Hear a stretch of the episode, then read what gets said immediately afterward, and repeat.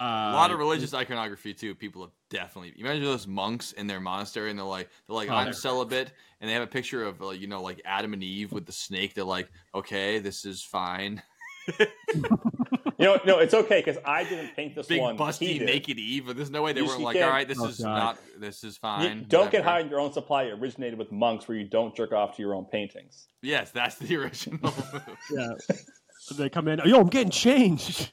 what are you gonna change out of your robe you wear every day? I'm Yeah, getting changed. Don't come in here. I'm getting changed. I'm in my workout gear. Talk to the Pope. He knows everything. Um,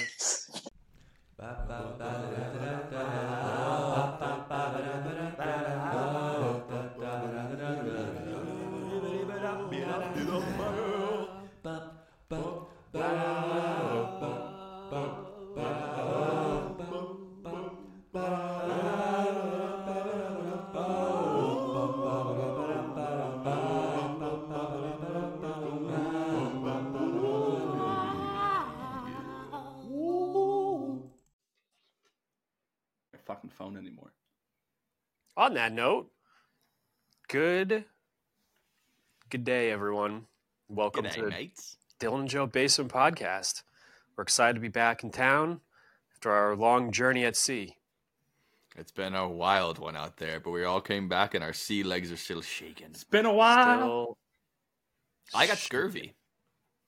Joe had scurvy in. Um, I kept telling you Dom, to eat those don't you oranges, and you just wouldn't do it. I don't want to Me? change the. I don't of think my I need to face. introduce I like myself the color. anymore. I think I'm a household name at this point.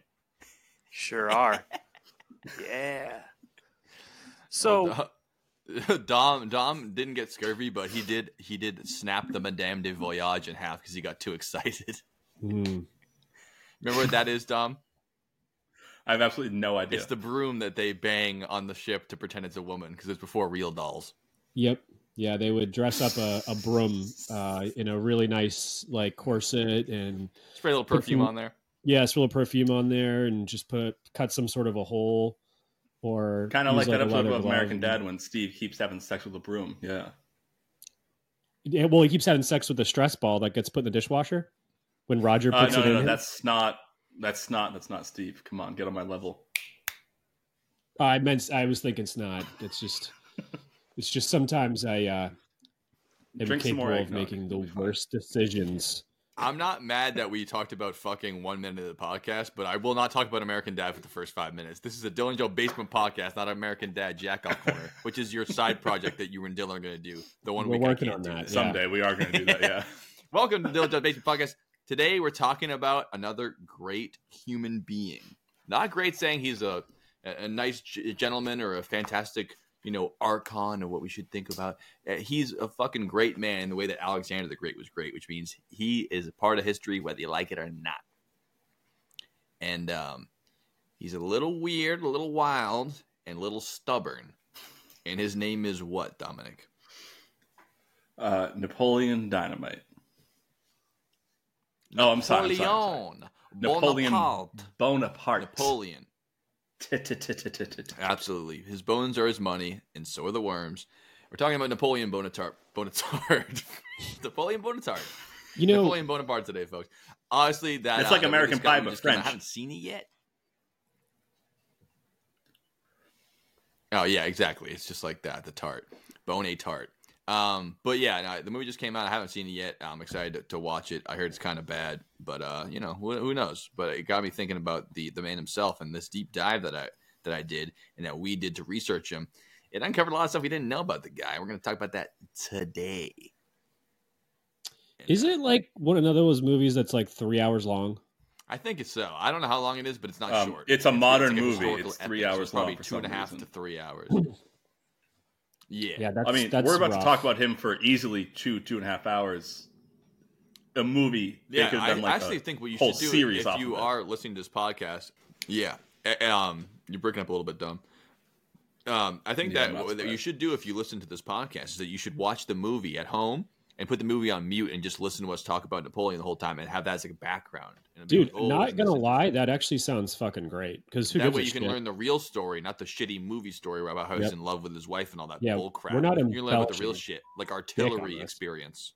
Mhm. You know, the real ins and outs and ups and downs of Yep. the French state. Vive Yeah. France. And I guess I also just realized how powerful France was. You grow up in America, you learn about World War II. You're like, France, France sucks. I can't believe they fought England for so long, but like they were powerful as shit. Like when when America was still like you know suckling on the teat of colonialism, France was kicking ass. And I don't want to get ahead of myself. Let's jump into it, boys. The story of Napoleon. Let's go. Take it away. The story starts out in 1769, uh, which is Nice. just right before America really popped off and said, We declare independence. And then they fought a revolution over it. Who did they fight with in the revolution? Against the British, with the French. Let's not forget that aspect. Without France, uh, their contributions to our war effort, we pretty much would not have won the revolution. It was the fact that Yeah, France hated absolutely. Britain so much that we were able That's to right. fucking We re- we returned the favor. pull in the them together and help us win that shit. Yeah, we paid our debts, and I wish they would, you know. but, but we'll get into that as we go on. So it starts at 1769 in an island called Corsica. It's off the coast of Italy because it used to be part of Italy. In fact, one year before Napoleon was born in August 1769, it was Italy. And France had just taken over the island and called it their own. So Napoleon is born into an island world where they've just been conquered. So his whole life, he only knows France is owning this island. But everyone who's older than him lived in a world where this was not France, this was Italy, including his father, who was a aristocrat slash nobleman kind of dude. And his father was part of the resistance. he fought against France to save Italy in Corsica, and they didn't win. And just before they lost, because his father is, you know, he they're all Italian, including Napoleon. They're, they're Italian people, but he uh, he was very French before knowing it, and because he saw that I see the way wind's blowing, I better become French really fast. So that's why Napoleon had money because this guy goes, I see this way this is going. Actually, I'm French now, and France is like, glad to hear it, buddy. so he's a traitor. As soon as right before he was born, the dad's a traitor he gets to hold on to his lands and his money because he he swore an oath to France before uh, they lost. But the guy he was fighting alongside is the the loyalist leader of Corsica. He didn't like that Napoleon's dad did that, and he didn't die in the war. He kept fighting for uh, an independent Corsica after that. Um, but Napoleon knew the guy growing up. He was like, "Oh, I like this guy. He's my dad's friend. He, he's a hero to me." He's a really good And guy. his dad was not a hero to him. Different His dad views. was a- He's wrong. I'm right, but it's it's you know, it's all okay. yeah, but Napoleon liked the guy better than his dad. His dad would gamble away their money. He was a pussy and a traitor, and Napoleon hated that about him. And he liked this other guy, this Italian guy. He's like, I like this guy. This is more my speed.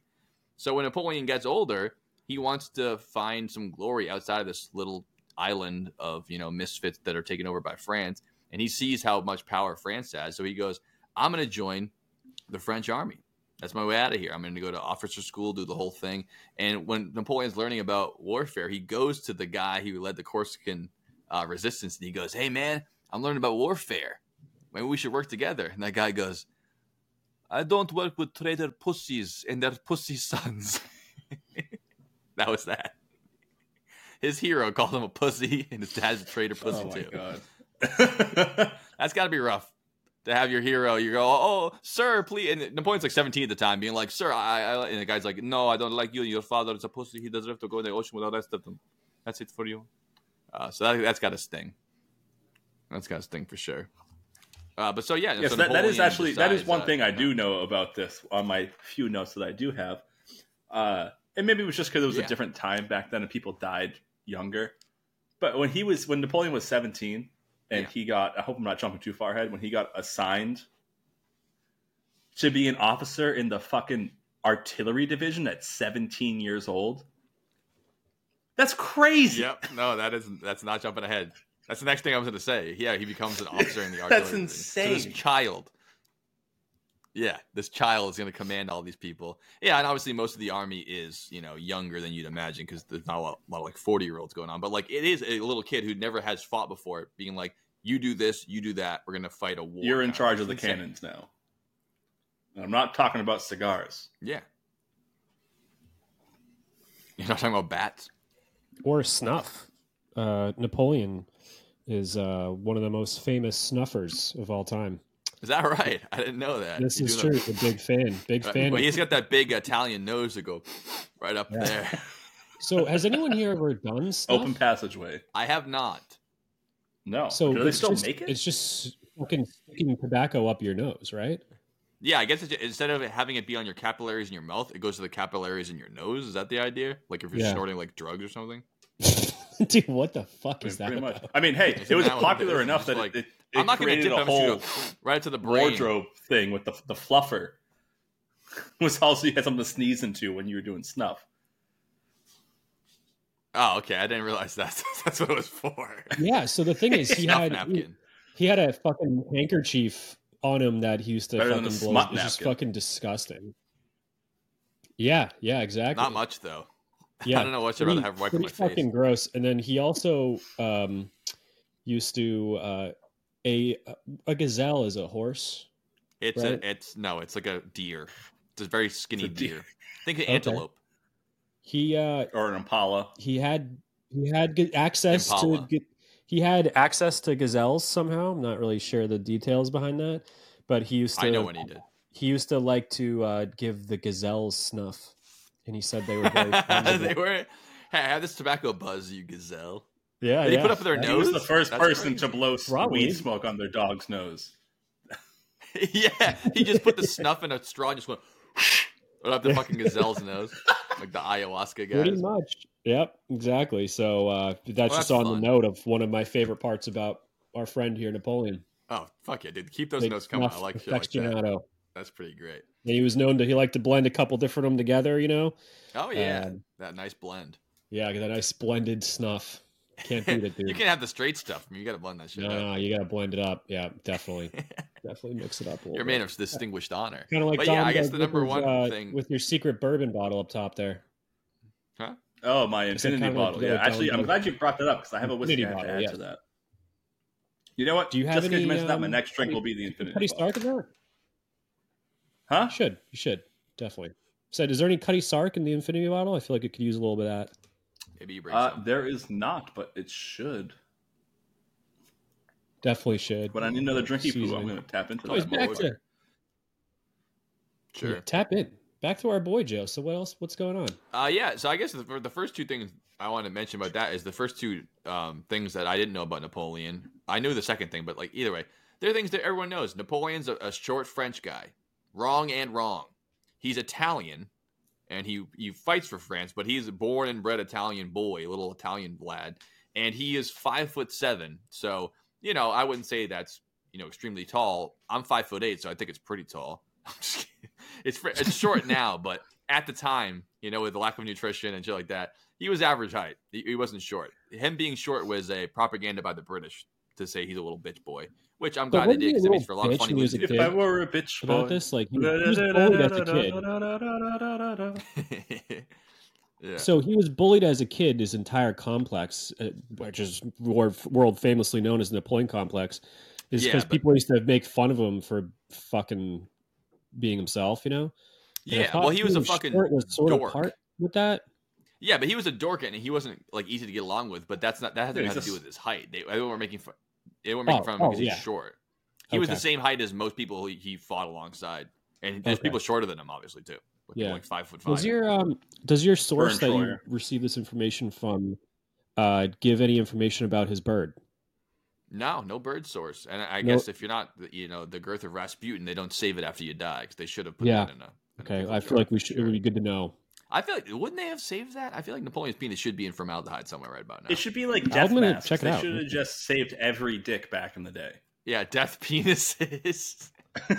they do the thing where you're like you put the you put your that, that clay mold and you make your uh, your partner a, a dildo out of your exact thing. Form a cock or whatever. They actually Uh, I have that, a isn't that story about a relative it's of mine who made who made their wife my one of my aunts a wooden replica of his dick.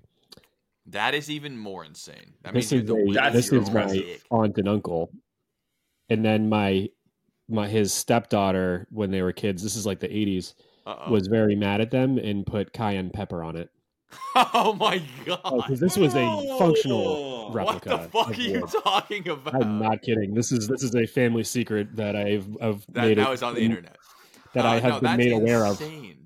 Yeah. First of all, the yeah. daughter knowing about it at all is weird. Uh, them using it is weird. It shouldn't it just be like, "Isn't this a funny gesture?" Welcome to the show, any the new listeners. thing, and then putting cayenne pepper. so she had to go to the hospital, right? You can't just put cayenne pepper up your fucking hoo ha. Well, what do you do? You do you yell at your kids for putting cayenne pepper on your dildo, or do Yes, you? you like, do. Who did this? Yes, you do, dude. Who You else bring it about out. Really? See, I that's- would blame the husband the first, did and then it, this? Besides the husband, who else got in here? Someone broke into our house, didn't steal anything, put cayenne pepper on my wooden dildo, and then left. Like it's obviously the dot. I would have been pissed. That's not I funny. don't know how I mean, I it's would. hilarious, but at the time, it's not. You know, It's it's bad. pretty That's so funny. funny. But yeah, the uh, the guy who built the house that I am in right now. wow. made Just in a case wooden there's no replica, ambiguity, they know exactly who you're talking about now. a That's the wooden guy. replica of his dick, and um, He's a good woodworker in more ways than one. very very Yeah, that- honestly that's a, that's a very real good. like if, if Jackass was started by women, that would be a very early bit. Was putting cayenne pepper on a dildo. What a I don't- I don't on think a women take that shit lightly at all. I think they draw the line with putting pepper in your vagina. They're like, that's not funny. you know, Oh man! Oh, if but I someone meant put say- pepper in my pee pee hole, I would be quite upset with them. I wouldn't think it was a prank. Yeah, I know. Well, you guys. Well, have you ever? You've gotten. You you guys have gotten hot sauce in your dicks, right? No, Dude, I got. Not since I ate that information taco on the about- toilet. You've never you've never eaten hot things then gone pee and accidentally made a mistake. no, I mean, I've I've, because I've I'm, touched I'm so hot pepper. acutely aware. I've then got on like my face piss, and yeah. like my nose and eyes and stuff like that. But like whenever I go to the bathroom at that, I'm already acute because I've heard too many horror You know- stories. Yeah, Dylan, dude, this you ties perfectly to your whole let's do a podcast about nothing. One Labor Day, I was fucking hammered. My dad used to always trick Jeff into Shocker. eating hot Shocking. peppers. Jeff wasn't there, so he was. I was eating sweet peppers. My dad goes, "Here, eat that one." I go, "It's sweet." He goes, "Yeah, it was a fucking habanero." I'm sweating like crazy. I wipe my forehead with the the oils. That wasn't good. Then I go to take a piss, and now my dick's burning for Strike three. 30 minutes. Yeah, But that's not in the pee hole like you were talking about before. Yeah, in the pee hole is gonna be the worst of all. yeah. I've got it in the pee hole because, um, Because every time ago- you piss, you, you wipe your dick with your finger, right? uh, yeah, pretty much. Yeah, yeah, exactly. Yeah, just like like you're wiping your mouth. Every time he pisses, Yeah, he yeah. uses a quart. Like that. yeah, exactly. What it was. No, but I put I I, didn't put feel the hot sauce. sensation until it was too late. I put hot sauce Oh, on my man. forearm and then covered it with a band aid. It went to bed because I want to see if it would burn me. And And did it? Shocker, touched my bird when I was sleeping, and uh, big mistake. I wanted to see if it would burn me. Well, how's it work on your tongue? You think that'll work for any other part? It's just well, the it's mouth weird that 'cause burns. capsaicin's a strange thing. It's you know? not actually. like yeah, but no, to capsaicin is. there. There's no actual heat there. It's a chemical that produces the essence of heat. Oh, I know. I was ex- well, exactly. But I was looking oh, to you mean get the sensation of heat? Yeah. yeah. If anything, you're going to get burned I by the say? acidic qualities of it, not anything else. Um, No, no, no. You said it Uh, correctly. I just, I was like, "What are you talking about? It's not hot. Like, no, it is hot, but it's spicy, Yeah. not, not uh, temperature wise. yeah, there's no Yeah, actual so- heat. But it causes to your blood to rise up. Like your body gets Man, hotter. When I make this promo, I'm just gonna have to grab that clip from the Biggest Dicks podcast and do the clip where Joe just goes, "All right, great. We're starting with 30 minutes of cock talk." We always do. That's just the way it is. That's Well- why I just couldn't let it start with 40 minutes of American Dad talk on my Napoleon episode that we're doing here today. yeah, and and on that note, let's, let's get back to Napoleon's penis. Napoleon had. Um, I have a some big updates for you guys. Who but wants- He had a little ball bag Who wants to hear some updates about Napoleon's penis? I do. I do. too. So, uh, it was amputated a- Okay. after after Thank his God death. they saved it. During his autopsy, they did cut it off in 1821, No death And- spoilers, but just let us know. and since then, it has been owned by many people. Um, okay, so it is it is still here. Uh, we're so glad. Uh, hang on, there's I don't I, I'm not at the end yet, but uh, some guy named A.S.W. Rosenbach who exhibited it in New York City in 1927, um, and then later after that, it was purchased by John Lattimer in 1977, and is That's still recent. held in his family, who What the keeps it and they keep it as a private item. Oh, Um, come on. The world needs to see it. Donate it to the museums for science. And as of now, it is similar in looks to a piece of leather or a shriveled eel. At this point, Um, yeah, I guess it's just whatever's And left of it. the preserved penis was like described by none other than uh, Judith Pascoe in the New York Times as barely recognizable as a human body part. And Let uh, alone a, a famous monarch's penis. exactly. And uh, I, on a documentary, it was described as very small and uh, measured it to be one inches. But well, they don't come know. on. Give the They guy don't, a break. no, no, no. It, what, but Yeah, that's now. right now. That doesn't That's mean what I when he was mean. I mean, get get out of a cold pool on Yeah. one inches. N- Never mind. I mean, you my get you dick get up in a jar you for get to 20 press 200 against the pelvic bone to measure that thing. Come on. yeah, you go you go from the ass twice around the balls Yep. and then up the Yep. shaft. That's how you measure, it, right? That's exactly it. And Joe's is still Um, only four inches. okay, I have big balls. What are you gonna say? All right. What you want to yeah, so it's it, it's just his penis has been all over the world. I mean, it's been Yeah. auctioned off. It's been It's all over the famous- place. The one of the current family right penises of all now, time, right? and dude, guess how much? Guess how much John Lattimer, um, who was a urologist and artifact collector, who was he? Oh, Yeah. I, I, it's part of my profession. I have to buy Napoleon's yeah, dick. I collect dicks and I ser- and I work on them. Uh, I work it's like on a live ventilator ones just and like I had to buy the cannons. Like, oh, I'm a urologist. I had studied to buy be the a dick. urologist to explain to my wife my hobby of collecting penises. yeah. got this became whole a medical urologist five years ago. prove that I can do this. So, uh, in ni- this is the last time it was sold in 1977, and guess how much John Lattimer paid for Napoleon's dick? Too much. right, this is 1977 money, so we have to adjust for inflation. I'm gonna say uh, three hundred thousand dollars. Dom, Holy shit! I, I wasn't going to go that high. I was going to say like seventy-five thousand. It's a piece of Napoleon. If it was his So, finger, it could go for that. Napoleon's dick got sold in 1977 for three grand. That's it. Yeah. I don't Yeah. think it's his dick. I think I this would've- is a piece I would've beef bought that. jerky. Three grand is it. Weenus. Little old piece right here. Dude, I feel like if they sold Joe dick. Biden's pinky, it would go for five Yeah, grand today. A weenus in an air fryer. yeah. um, well, I guess yeah. it's hard to look at it or you know show it off, but like if you actually have certifiedly know that that's Napoleon's dick, it should be worth more than three grand. I would think. I mean, come on. Oh, this Brad is Pitt's fucking dick would be worth a million dollars yesterday, and he's not So- even dead yet. Uh, He might grow another one. the guy, the guy who owns it. Sorry, it's just so funny. The guy who owns it, he's now dead, so his daughter has possession of it. Oh, good. Um, we wanted to go out of the family. Yeah, I know the fan. It's a What family did I get from the family will? jewel. Oh, Um, great! I got at the five collection. grand. Well, my dad's a urologist. It's not weird Um, he uh, he also wrote bio- a biography of Nazi leaders. It's his other thing he did, Oh, he's a cool guy. Urologist. and and Nazi leader. I also have uh, autobiographer. I also have Goering's foreskin as part of my collection. yeah, exactly. the fuck?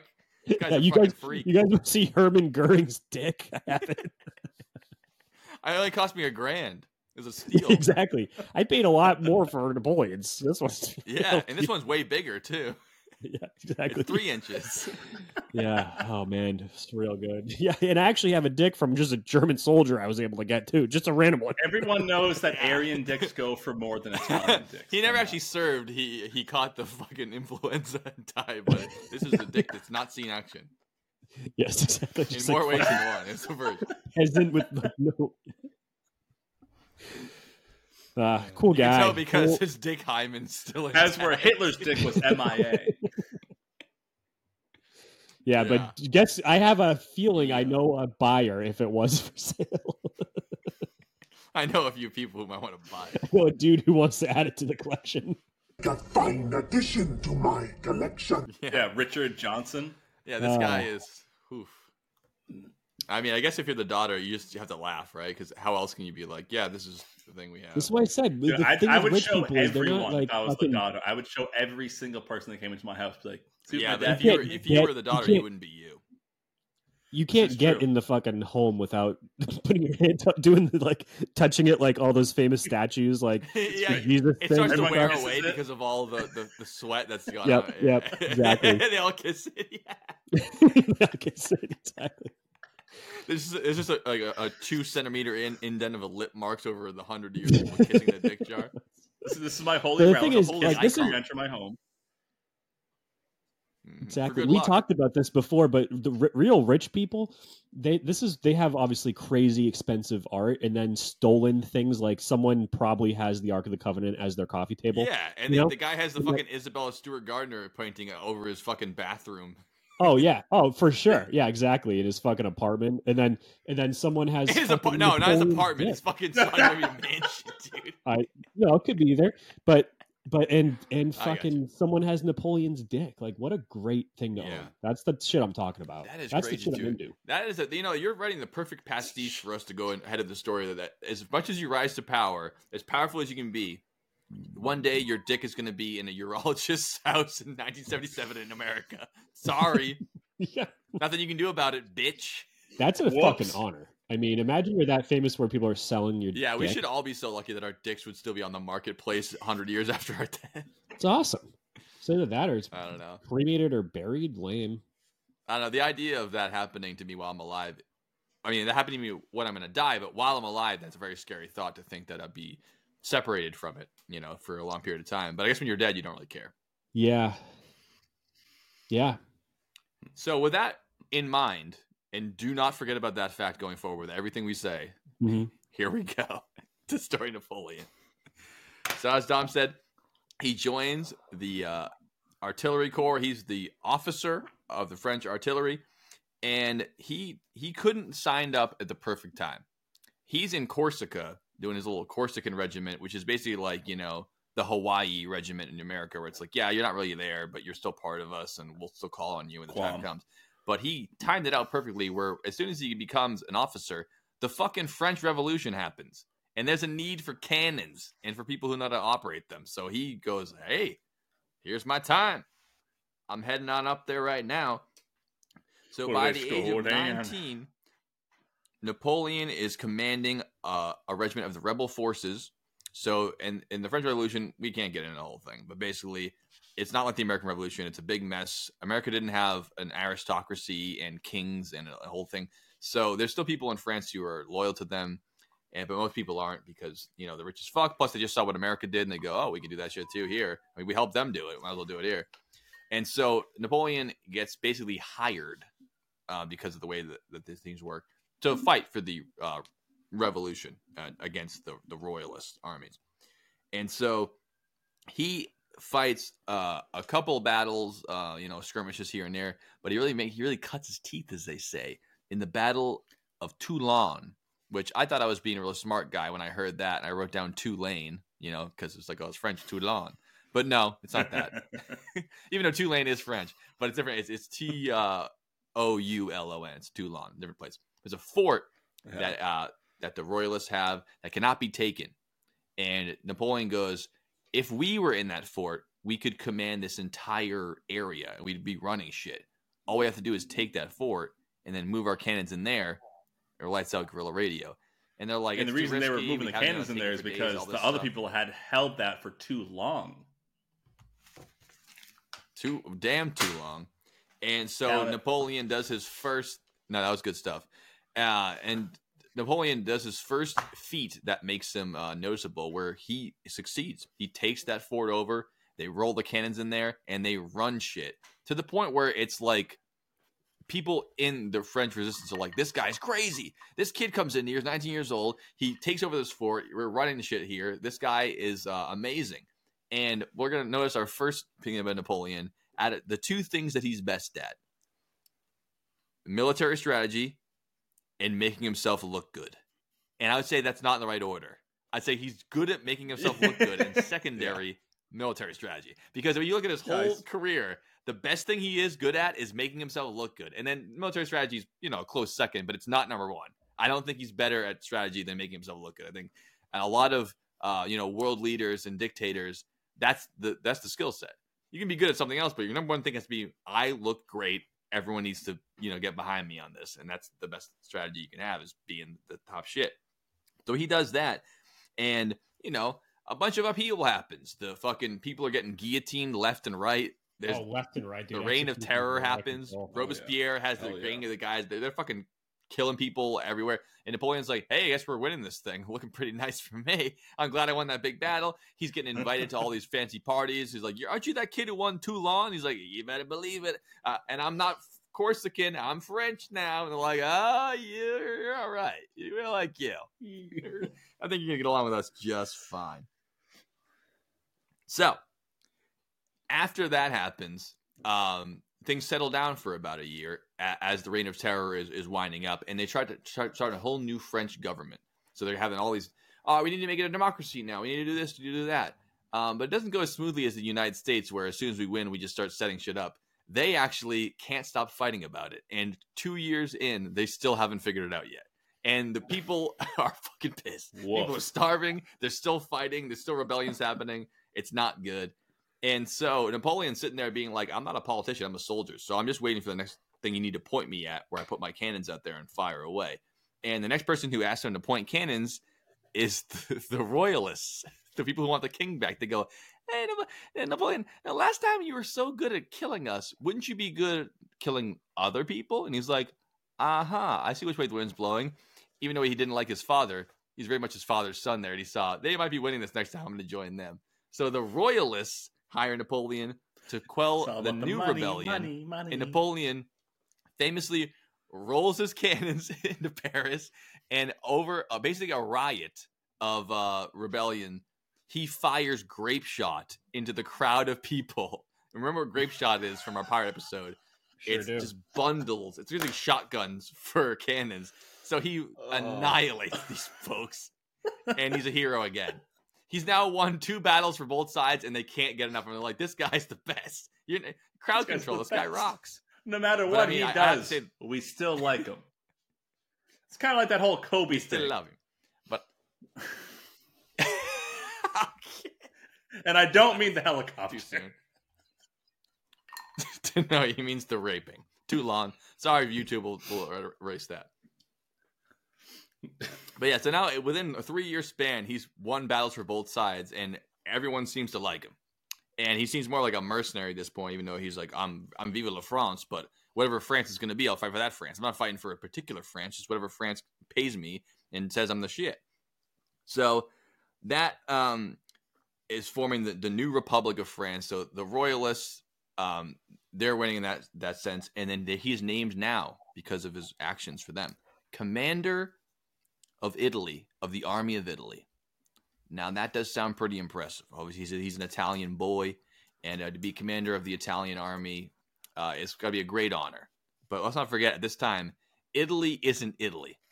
It's a bunch of kingdoms that are all wound up together. So we have like Genoa, Venetia, Napoli. They're all just separate places that are that are you know we now call them Italy, but at the time they're all separate. So the army of Italy has about twenty thousand men.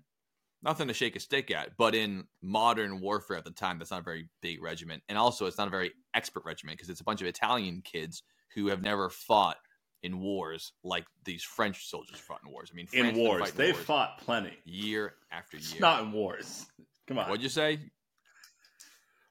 I said I in couldn't hear you. wars, the Italian kids have fought plenty. That's what I Stupid shit, but not in war. Oh, okay, yeah, yeah, yeah. Not, not not in full war, but they fight each other, all that stuff. But yeah, like th- these French soldiers, a lot of them, they're they're fucking veterans. I mean, the French been fighting wars for years and years and years. All of Europe at this time is literally risk.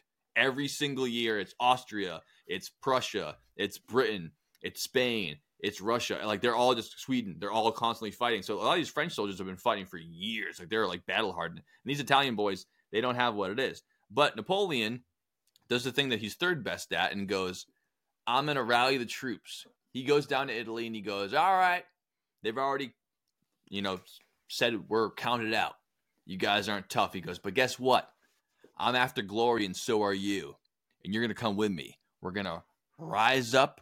We're going to kill those fucking Austrians. And I'm going to seize glory and I'm going to drag you all along with me. Now, who's with me, you motherfuckers? And they all go, Yeah, let's do it. Let's fucking kill people. And he goes, Let's go. At that time,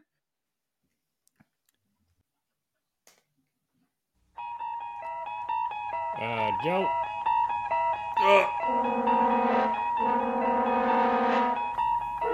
You wake up in the middle of the night in a cold sweat. You don't know who you are or where you are. Has truly been 90 episodes? You don't know. As panic strikes your face, you reach over to your wife for comfort. As you turn her shoulder to the side, you realize she's an arthropod, a crustacean maiden. Your wife is a spidery creature of the depths. You've now entered the basement. So the next thing that Napoleon does is takes all his Italian boys north. They're going up north to fight the Austrian Empire, which again, on the list of countries that were like, oh, they're so powerful, they're so scary. Who gives a shit about Austria? Prussia doesn't exist anymore. France? But at the time, these are the fucking heavy hitters. It's like Russia against uh, fucking United States. Like these are the big ballers, and they're all uh, you know legacy money. And Napoleon's like, I'm gonna take my ragtag band of uh, paisans, and we're gonna go up there and kick their ass. And Napoleon shows off his uh, his main shit that he always does, which is speed, stealth, and cutting off supplies. That's his move. Which now we're like, that's textbook. But at the time, speed was not the move. I mean, it's not worth it. You have all these supply lines, you have all these soldiers, they're walking, you get horses, a whole thing. But Napoleon was like, it's worth it to tire the guys out to get in the right position because if you cut them off, they won't even have to have half the effort once you get there. And he was And this is and this is definitely this is still the line up in a row. All right, you ready to go? Kind of warfare. Yes. So Yeah. getting there faster than they expect is definitely a huge Then you're uh, ready to rock. advantage. Yeah, there's no and running and gunning. also something he was great at was with his hands. He was a uh, starting obviously because his background in artillery, just like that, Dom. Yeah, he was like a big Part of the Happy Hands Club. Happy Napoleon. part Hands of the development of the French army's hand signals. He was big into, you know, like Really? this, this, this, this, fucking, you know, I see you, two guys, two dudes, me see two guys, uh, t- two How guys, happened? four AK forty sevens that way, you know, like that type of stuff. That's good. Yeah, because you can't you have you don't have radio communication, so everything that you can barely hear you over the gunfire. The hand signals are huge. Yeah, he goes, he goes, see, I see two dudes blowing each other. Four o'clock. Kill them. Four o'clock. Kill them. yeah, exactly. Yeah, he was great. He was like, I really, like, I'm not kidding. He was part of like the That's cool. I didn't know the. that. uh I don't know if you call this the discipline of hand movements, but he was That is exactly what I would call it. The discipline of hand. developing it for the army. And These are all probably- things you listeners are missing without watching the YouTube video. I mean, Dylan Yeah. is killing it with these hand movers. Yeah. Oh yeah. That is yeah. why I never promote the Spotify to people. I always promote the YouTube channel. you gotta watch it. So yeah, he's uh so you can see us all take a drink at the same time he's unplanned. maneu- like that happens. you can tell on the dead air. So that's why he's out maneuvering. And uh, even though he's a he's a young man at this time, and, he, and he's just getting around, uh, he's His been a wife's promoted to brigadier general by this point after he became the, the royalist uh, person killer. And he's 24 years old. He goes up there, kicks the shit out of these Austrians. They they tuck tail and they run away, which will be the first time of many that Napoleon goes up against those Austrians and they have to watch out. God damn it, my drop didn't play. I knew it wouldn't play. Ooh, you son of a bitch. Um, I mean, it's not that. It's a new one, and I put all the effort into it. It's not working. There it is. Yes. Napoleon, make yourself a dang quesadilla. Yeah, Max mom. Hell yeah. Oh no, they're not going to work now. Napoleon, looks like you don't have a job. Anyway, so so Napoleon uh, kicks the shit out of there, and he basically goes home a hero because Austria goes and tucks tail, and he goes back to France saying, "Hey, I won the entire Southern campaign. I'm I'm a I'm a young lad. What are we to do now?" And Paris is like, "Hey, now we're sitting pretty. Uh, Britain's back in their their corner. Basically, the world has teamed up against France at this point. Britain is their rival. It's basically like." Uh, Britain is um, America, France is Russia, or you can switch them whatever you want to do and then all the other puppet states are helping them, but they're all very powerful. So there's Britain, Russia, Prussia, Sweden, and Austria are all fighting France. What uh? What story. years are we at now? Now we are at uh, Sick, dude. Hell yeah, Steve Spiro. Yeah. What year again? God damn it.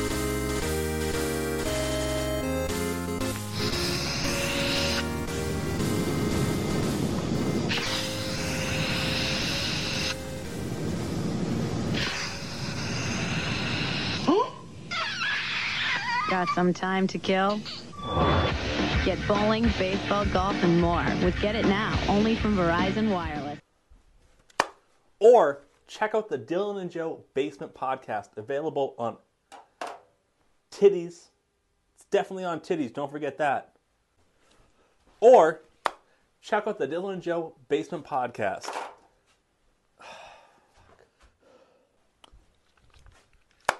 Or check out the Dylan Joe Basement Podcast, available on Spotify and YouTube.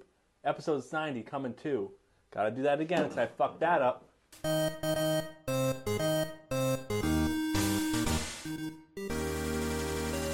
1797. That's what year it is at this time. 1797.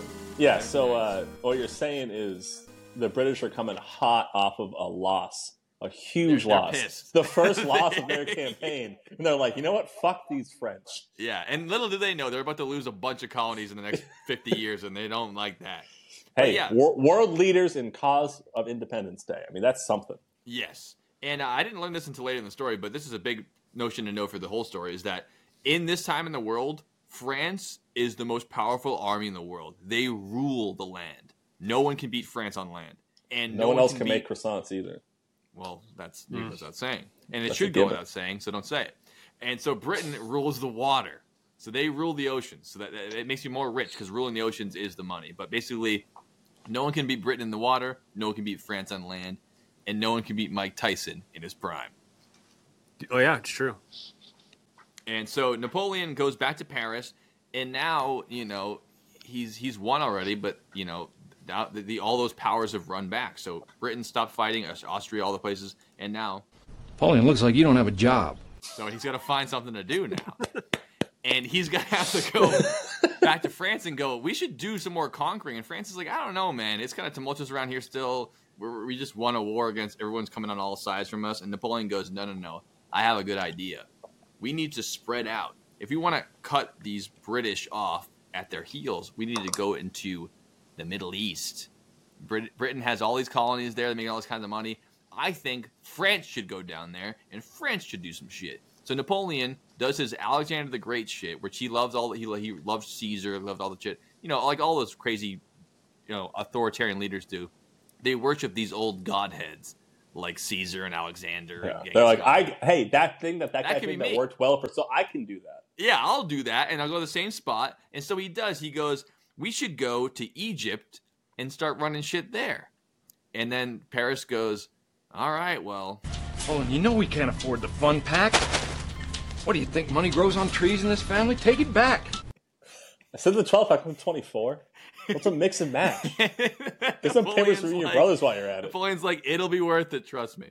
So Napoleon goes down to Egypt, and he not only brings an entire, uh, you know, army with him, he brings scientists, he brings historians, and he brings merchants because he's about to set up shop there, which includes France running in there. There's all these kinds of great paintings with that. They're like, hey, we're down here. We're, ex- we're it's an expedition, but it's of the time where we know what time it is. They're going down there to rob the shit out of them. They go down there, they steal all their shit. They go, oh, don't worry about it. They have translators saying Napoleon's like, oh, we're going to be an ally with you. He just lying to their face. He doesn't care. He's just like, what are you going to do to stop us? Egypt? You were good a long time ago. And he famously uses his cannons to take pot shots at the Great Pyramid, which the holes are still there from Napoleon shooting at it, being like, isn't that something? Like, what a piece of shit move. I'm a great in there. And he promised them the world. He was like, Egypt, if you if you team up with me, Britain's gonna get out of here. You don't you do all your own shit. It's fine. He's just lying right to their face. Does not care. And uh, yeah, a lot of the scientists that are left there, um, they just basically steal all kinds of shit, and they learn a lot. A lot of what we know from Egypt comes from this time because you know European countries hadn't really done a, a deep dive in there, and uh, of course since we have, but uh, that's what happened. So Britain doesn't take this lightly, and Britain goes, "You're, you're marching on our territory. We like the Middle East. We like India and uh, all the Asian uh, situations. Africa. That's our shit." So Britain goes, "We're not. We're to respond to this. We know Napoleon's down there. We're to send our bad boy down there to fight the way we like to fight, which is on the water." And so, what, where do you fight on the water in Egypt? You fight in the Nile. So Britain sends ships to the Nile to fight the French ships. And who do they send?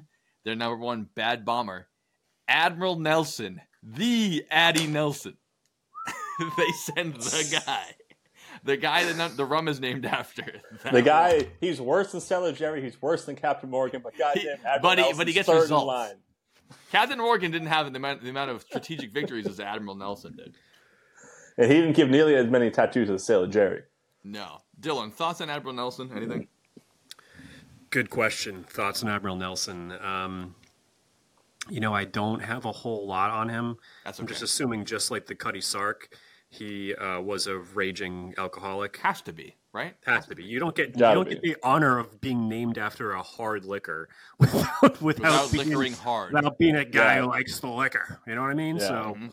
I would say uh, probably dude was fucking tanked all the time and an Mhm. admiral at the same time. Did both, two jobs at once. Yeah. And he did it well. I mean, I believe we're still in time. I think. I think we're still in time, time period of uh, of alcohol being part of your daily ration in the British Navy. I think that's still that time Oh, yeah. period. Well, dude, yeah, No, some, yeah, well, some navies all, are like dry, like the U.S. Navy. No one drinks on carriers, but other Okay. navies, like like British, they fucking drink on them ships. And um, how don't you? You know, like What else are you gonna do? yeah. What else do you have sex It's with simply men on too board? good. yeah, it's a well, yeah, that too. That's a given. But Madame Voy Voyage is only one person. doesn't you know? count. Everyone knows that when you're in the Navy. It doesn't doesn't count for that. It's just Oh, Okay. Um, So I, I have to speed up our thing here. I'm sorry, you guys. We have to get to we have to get to the it's end. okay. But Yeah. 1807. Just let me know before we get to that because I have a I very certainly will. thing in I have dates, and I'll let you know. But I'm, I'm saying I'm rushing, but you know I'm going to take 20 more minutes to finish this. So, Yep. anyways, so Admiral Nelson comes in. You know, he is booze bag, but he's fucking good at his job. He goes down there, he fucks them up because don't forget the British are the best at the water. So they go down there, they fuck the shit out of them, and then Napoleon goes, "This isn't going so well. I didn't know the British would come down on the Nile and fuck us up. I was thinking maybe I would uh, win on land and take over Egypt for a while." So Napoleon, this doesn't get mentioned very much in the history books. He abandons his army. He goes, "Fuck, we're gonna lose. I'm out of here," and he leaves them all to die. all the guys he brought to Egypt with him. It must have been a three month, four month trip. He leaves them there, takes his most trusted advisors and his, his like guard, and they they sail back to France. And he gets there before the news gets there. He goes, "We did great. It was a fucking great success." He's like, "Here, look at this Egyptian pot I got for you guys. It's going great down there." And France, they're back up in their royal shit. They're like, "You know what? The revolution was a bad idea, but Napoleon, you're great, dude. It's back to kingdom style. England sucks. We got all this shit." And he literally abandoned like twenty thousand men to die there because he was like, "Fuck you guys. I'm gonna lose. I won't lose." And he got back to France fast enough that he lied. And by the time the news got back that he was wrong, he was on to the next one. he didn't fucking care. He's like, "It's fine. I don't care," because his job is making himself look good, which is his best quality. I do have something about Admiral Nelson that I would like to share. Let's hear it. because uh, I just remembered this. Um, Yeah. So he was Admiral Nelson was killed uh, on the HMS Victory, which was basically the fucking constitution of the British Navy. This that, that story is coming up. One of the best. But go ahead though. Yeah, one of the best naval battles ever. Go ahead. Oh yeah, great naval battle. But um, Admiral Nelson was just just like they preserved um, uh, Napoleon's dick. They preserved the Oh, good.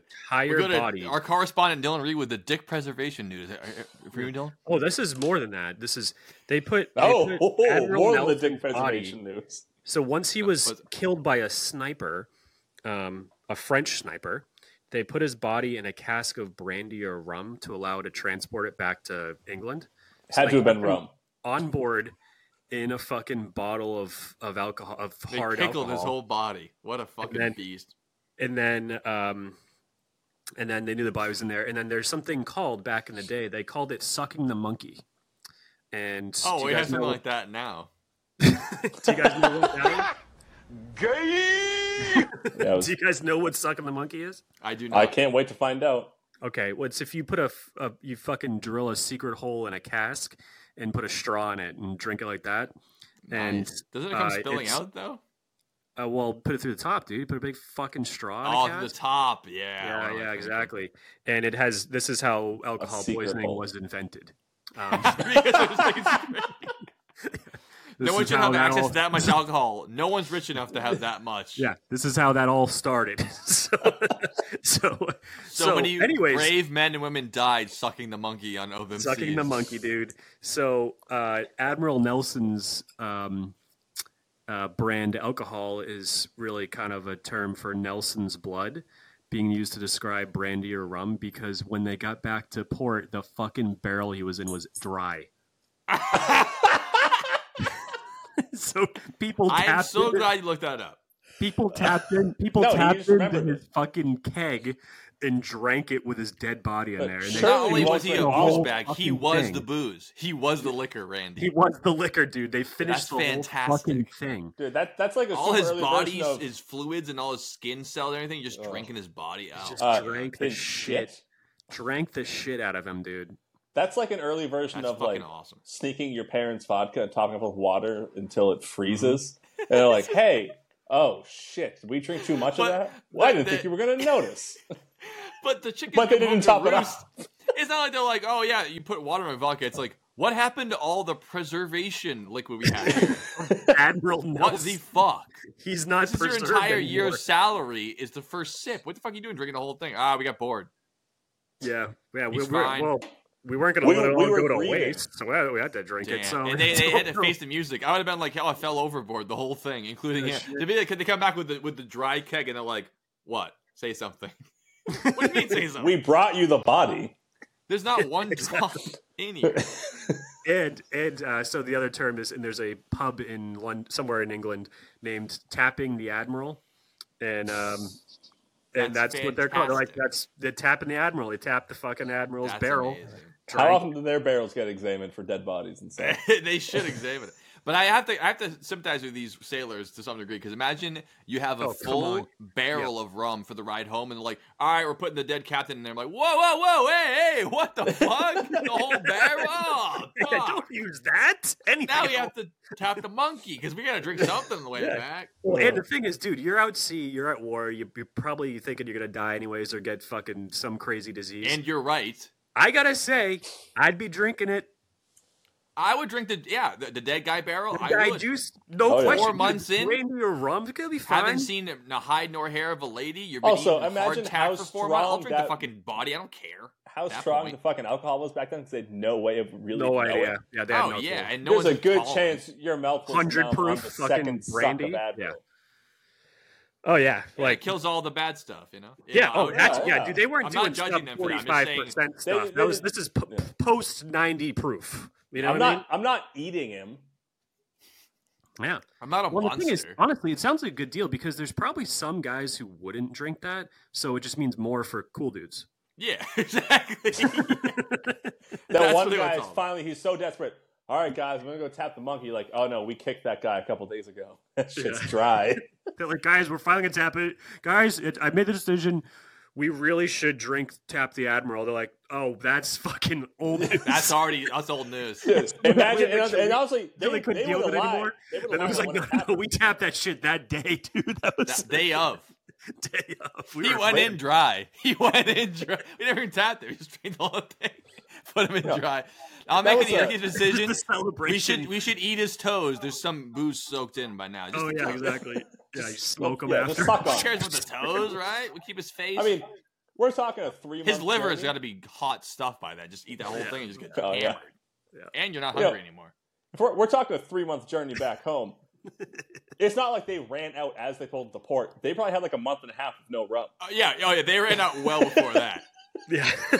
They were like, "Fuck, we should have saved the bottom half for the last part. It's the worst part. We we're almost home. Could have gotten even more shit. protein into it. Your your your mm-hmm. fucking skin is Oh, like you've been dude, im- sunburned for three months, just peeling. Imagine These French an guys, dude, they're fucking oh peeling their whole That must be oh, fucking God. awful. That's a good dumb. I want to bring. I want to highlight what you just said. Can you repeat that? No, just kidding. Imagine an 1807 hangover. That must, must be fucking Oh, terrible. Classic hangover. Classic original You have hangover. nothing Yeah. to help you. Next time I wake up hungover, I'm gonna be like, ah, at least not in 1807. Yeah, you're in a Yeah. bed in a house and there's a tap of water. That's I'm already not- way above what they had. Oh yeah. I'm not gonna die. And the ship's before I was rocking. Imagine being nauseous, a hangover, and Oh. it just goes like this for fucking the entire day, 24 hours. Someone yaks. I'd be their like, can someone you just put smell a it for fucking two musket ball through my head? Good lord. My favorite hangover thought is like a Sodom and Gomorrah hangover. You know, you're just having these big wine sex parties, and then you just pass out in a dirt fucking. you wake joint. up and it's before There's just Christ. rats fucking on you. and you live in the Yeah. desert. You Yeah. slept on a rock. That is your bed. on a rock. Yeah.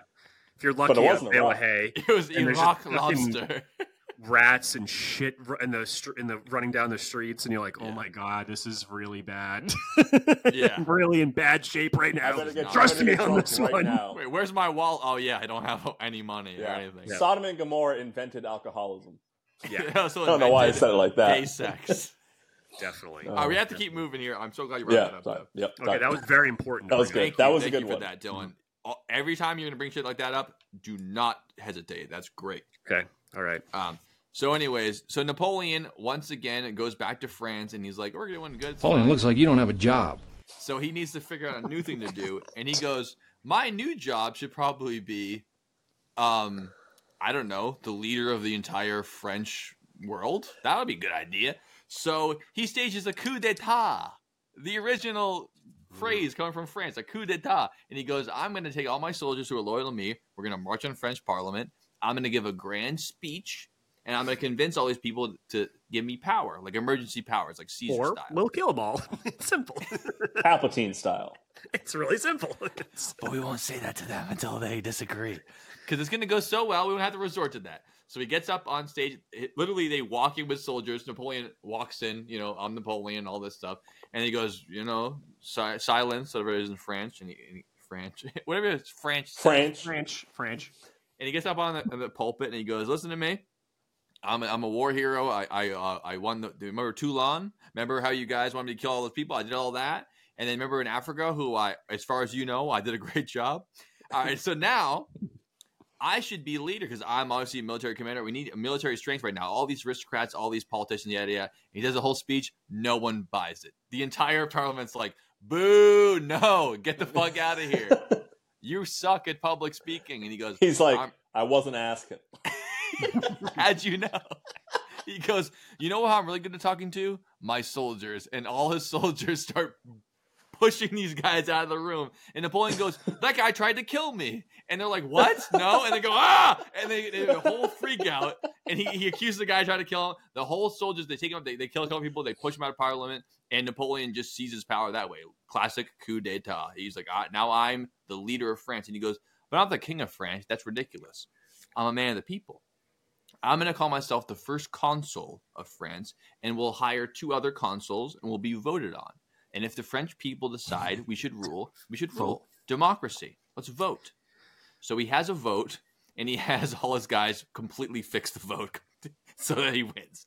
He was already that. maybe gonna Classic. win, but he doesn't want to win by 51%. He wants to win by 99%, like classic, you know, despot mode, dictator mode. So he, so they they fixed the vote so he wins like 95%.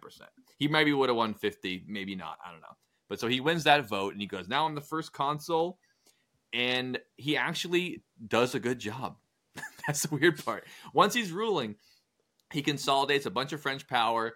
He uh, he puts in state an education system. He takes all the laws that are in France that are all different laws. There's Germanic laws, there's Roman laws, and he puts it all in a thing called the Napoleonic Code. So France is now on, united under one system of laws. He does a lot of he, he builds roads, all the shit that you know dictators have to do to actually gain favor. Why are they have to always fucking shit. building roads? Like in the U.S., it's like, oh, he's bringing back the roads and fixing roads. What the? I I know dude, what- it's classic. all though. about What would the Germany roads. do without the autobahn? I mean, come Oh, on. it's I mean, all about the the roads. Roman Empire did that. It's a classic way to be like people like Classic you. move is just Get the, the roads. roads. If you like roads. fix the roads, You want to get there? I'll make it happen. Yeah, well, Then you'll it's, like it's, it. a, it's a day-to-day drive a thing that people car there? experience. Yeah, That- we'll do it. Yeah, it's all Yeah, about if, the if you grow like more, you know, poppy seeds, no one notices that. But if the roads are good, you're like, Got all the right, roads. they're doing something. I the gotta Germans, see the the Germans are like, well, I don't want to go anywhere, but I want to be able to go as fast as possible. So Hitler was like, I fucking agree, and let's make the autobahn. All right, hop in your Yeah. Volkswagen Beetle and try to hit 60. Mm-hmm. And let's make sure that make sure the trains run on time. Yeah, because if the train's on time, I can get to work by 9. exactly. That's just, that's what Adolf Hitler said back in his day. Mm-hmm. So after he he did all those things that were good for France, admittedly at the time. One of the main things he did though, because they were a conservative government, he took away all women's rights immediately. He goes, okay, we're all on board, right? Got the roads, Let's not the do that. education, and also all women's rights are gone. Uh, women cannot no longer decide where they live. If they're married, their husband gets to tell them where they live, how they live. Um, they have husbands have full say what happens to the children. Women have no say, and it's so extreme that uh, husbands are allowed to bring mistresses into their house, and women can't say shit about it. And if they get divorced, they have to go to jail. Okay, Jesus that's kind of Christ. Okay. Oh, but you can see how in a conservative upheaval, a lot of guys are like, "That sounds great. What what's not good about this? This is I like this guy. Like you're a piece of shit, but okay, yeah, you like him. That's great." So Napoleon is like, "I'm getting bored. I'm running the country now." Um, and as that's happening, you know, the boys are back in town. Britain, And they're looking for Austria. Prussia, and Russia are like, and Sweden are like, the fuck, this guy, he came back there, and now he's the leader. We have to kill this motherfucker. We're so mad at him. We have to take him out. And I couldn't be more pissed about it. Get off, Napoleon. Make yourself a dang quesadilla. So he decides to do another ancient history thing and go, I'm going to cross the Alps like Hannibal when he fought Caesar because I'm a classic guy. So instead of fighting Austria the classic way, he literally takes an entire army over the Alps just to make a big scene of it. And unfortunately for Europe, he succeeds in that. So Austria is looking alongside. You know when you're like uh, playing a video game, you're looking at the hallways. They're looking at each hallway back and forth, and then you look up. He's right above you. So Napoleon crashes in on them, fucks the shit out of Austria again. Um, Prussia's pissed. Sweden is fearful, and Russia doesn't know what to do. And he wins again. So now there's another peace treaty, and Napoleon goes, "Okay, you guys, I beat you last time, but now I'm king shit. So you guys are in deep trouble." And you're gonna have to concede the things that you wouldn't want to concede to. And they go, okay, we promise we'll not fight you for this long, and we'll do an embargo on this, and then whatever that. And they're they're all just conceding so they can fight again. It's like fighting, uh, you know, your high school rival. This is uh, it, this is like very very early. WWE. Yeah, yeah, they're coming back again. You know, because it's like, oh, here comes Napoleon from the top rope as he's climbing over the Andes and coming down onto the. He does the splash. That's a bingo. Smashes their asses. Smashes them up big time. And so, uh, so then they they again sign a treaty. They have to give a bunch of shit, whatever. And Napoleon's still a leader. And Napoleon goes back and goes, "I know I've been consul, but I think it's a good idea. We keep getting attacked by all these dickheads. Here's the thing I learned from Caesar: we should have a vote. Maybe I should be consul for life. Wouldn't that be a good idea?" That way, I don't have to be reelected, and because I'm so great, you just vote me in as that. So you hold another vote, and wouldn't you believe it, he wins by 99% again. Holy shit, people love this guy. He wins again by that much. Holy shit, he did it again. Uh, my mind's blown. Uh, so then, obviously, once uh, all the European nations see him win consul for life, they're like, all right, is anyone done licking their wounds? Time to go fucking fight this guy again because I hate him so much. and now he's going to be king of France forever or leader of France. And war starts again. Napoleon goes, listen, I mean, this is another war here. We have to fight it on all fronts. The whole world's against us, and I'm the only man who can save you. So I have a good idea on how to handle this. I think that when I win this war, I should be the emperor of Europe. Is that a good idea? Wow, what a guy. So He's like, do that? if you say no, I'm going back to Egypt and I'm just going to let them in. I don't give a fuck. I'm the guy. Like all of his French bluster and all the thing, it's all about him. It's all just how can it make Yeah. me, me, me, It's me, like- me. You know, screw Jack Nicholson. I mean, this. Sorry, uh, who's uh, who's Wolverine? Hugh Jackman. Jack Hugh Nicholson. Jackman. Jack Nicholson. screw, screw Hugh Jackman. Yeah, definitely Napoleon Jack is the greatest showman. Hugh Jack Nicholson. That's our new Michael Clark. And he's and he speaks French. he speaks French. He's French. It's French's mustard and ranch. So We're not how do you oh become? yet. How right, do you it's written become down. emperor of Europe? It's been done before a couple times, but there's only one way to do it. You have to talk to the Pope. He's the guy who crowns the emperor of Europe. It happened to Charlemagne. It happened to uh, the Habsburgs. It's happened a couple times. Whatever. But the Catholic, the Catholic Church, the The Catholic Church still has a bigger influence in Europe. And if you become, you know, if the Catholic Church says you're the man, you are the man. So he stages this whole thing and he goes, wait a minute, this isn't my idea. Let's hold another vote. Just make sure that I'm doing the right thing. Can you imagine what happens to that vote? You don't have to say it. Uh, He wins again by ninety-eight landslide. percent. well, So they all go, we agree, Napoleon. So- What are you saying, Dylan? Napoleon. uh, Well, are you still going to talk about the Pope? Because I have some Pope info. I, I am I am about to Hey, right. you do your thing. It might not be the same thing as me, so you go on. Okay, so I'll say mine, then you say yours. So so he he stages this entire ceremony when uh, he's going to be crowned the emperor of Europe. I mean, emperor of France, but like in his mind, it's like it's all of Europe. So the Pope is there, the Catholic clergy is there, his his loyal followers are there, and he walks up and famously throughout history. What happens is the Pope will crown the emperor, and it'll be like you're we're on the same team, and the emperor gets down on his knees, and the Pope puts the crown on him and says, "The Catholic Church deems you by God the Pope." Or no, I mean, you're the Pope now. Look at me, you're the Pope now. No, you're the Emperor.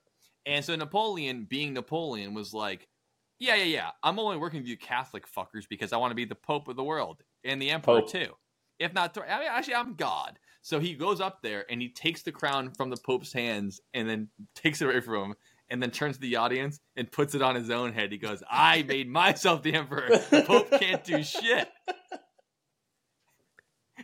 so that's, I mean, there's actually like a famous painting of him doing that exact thing, um, you know, and all that, on all that jazz. But So now- my thing with with popes is that's I don't know if that's uh, holds a holds a Crown. Crown to some of Napoleon's other things that he'd like to do with popes. yeah, tell me about it. Uh, he kidnapped more than one pope. That was a Oh, thing you gotta tell me about this. You gotta tell me Uh, about this shit. Pope Pius the Sixth died in his captivity, Oh my god.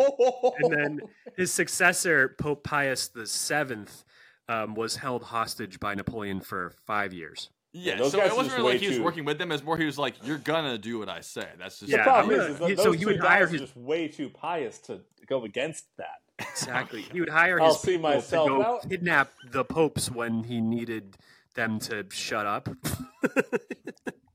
yeah. You guys are talking too much. I'm gonna kidnap you real fast. yeah, because he needed yeah global leader of the Catholic Church. He needed them to be in his hands. That was uh, and, And, I know and- I, I know exactly how to catch them in cardboard box, stick, little boy. Here, puppy, puppy, puppy, puppy. Got him every time. yep, yep. Oh my god, my soundboard's not working, and I had the perfect drop. I can't believe it's not working. It was working good before, you son of a bitch. I know, but that's just this. That one works fine. I need the new one to work. God damn it. Oh man. Try do your own voice for it. no, no, I will not. I will not. It's way funnier if I don't. All right, so yeah. exactly. I'm glad you understand. So um, so yeah, so that, so that, yeah, he's he's crowned now. He's the emperor of the world, basically in his mind, and he's like, now I'm I'm, I'm running shit, and I, I, sorry, sorry, just one more time. He's emperor of all of Europe while all of Europe's trying to kill him. yes, Funniest yeah. thing ever. True, true. But France does own a lot of land. Like in the meantime, like these are the places that are fighting it are like the you know the size. Like I know you know like they're pushing into Spain, they're pushing into the Middle East. Like all these states, like Belgium, Germany doesn't exist. Like all these places, they're all Netherlands. They're all owned by France. So like it's a good portion of it is owned by France at that time. Um, to go into that, so um, so to, to to wrap that whole section up before I go into the final segment, it has been ten years since Napoleon became a, um, you know, what do you call it? The commander of an artillery unit in France as a 17 year old. And now he's the He's emperor of Europe. It took 10 years. He's not even 30 yet? 27, baby. Damn, that'll be me in like a month. I'm gonna, I'm gonna do, I'm gonna beat his record. Are you the emperor of Europe yet? Come Not on. yet. Get on it.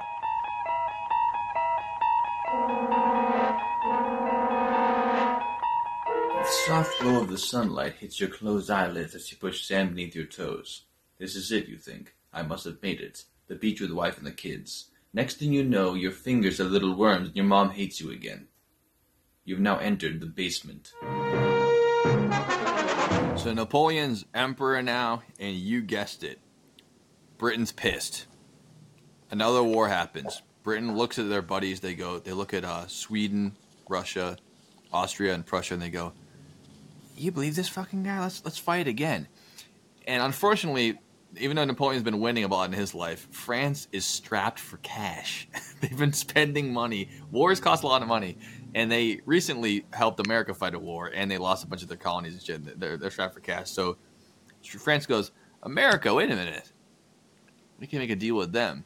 So they need a big influx fast, and the best way to do that is to sell off a bunch of land to America, and that's what they call the Louisiana Purchase. Woo! They sell a basically a third of America to the United States, and they go, "Here you go, you buy this. We need some war money for for Napoleon to go out there and get crazy." So, even though Britain was rich through the sea, and uh, you know France is rich through the land, they had to fight again, and they they fight. Oh. You cock fucking. The high pitched ping of an aluminum baseball bat hits your eardrums, and elation washes over your body.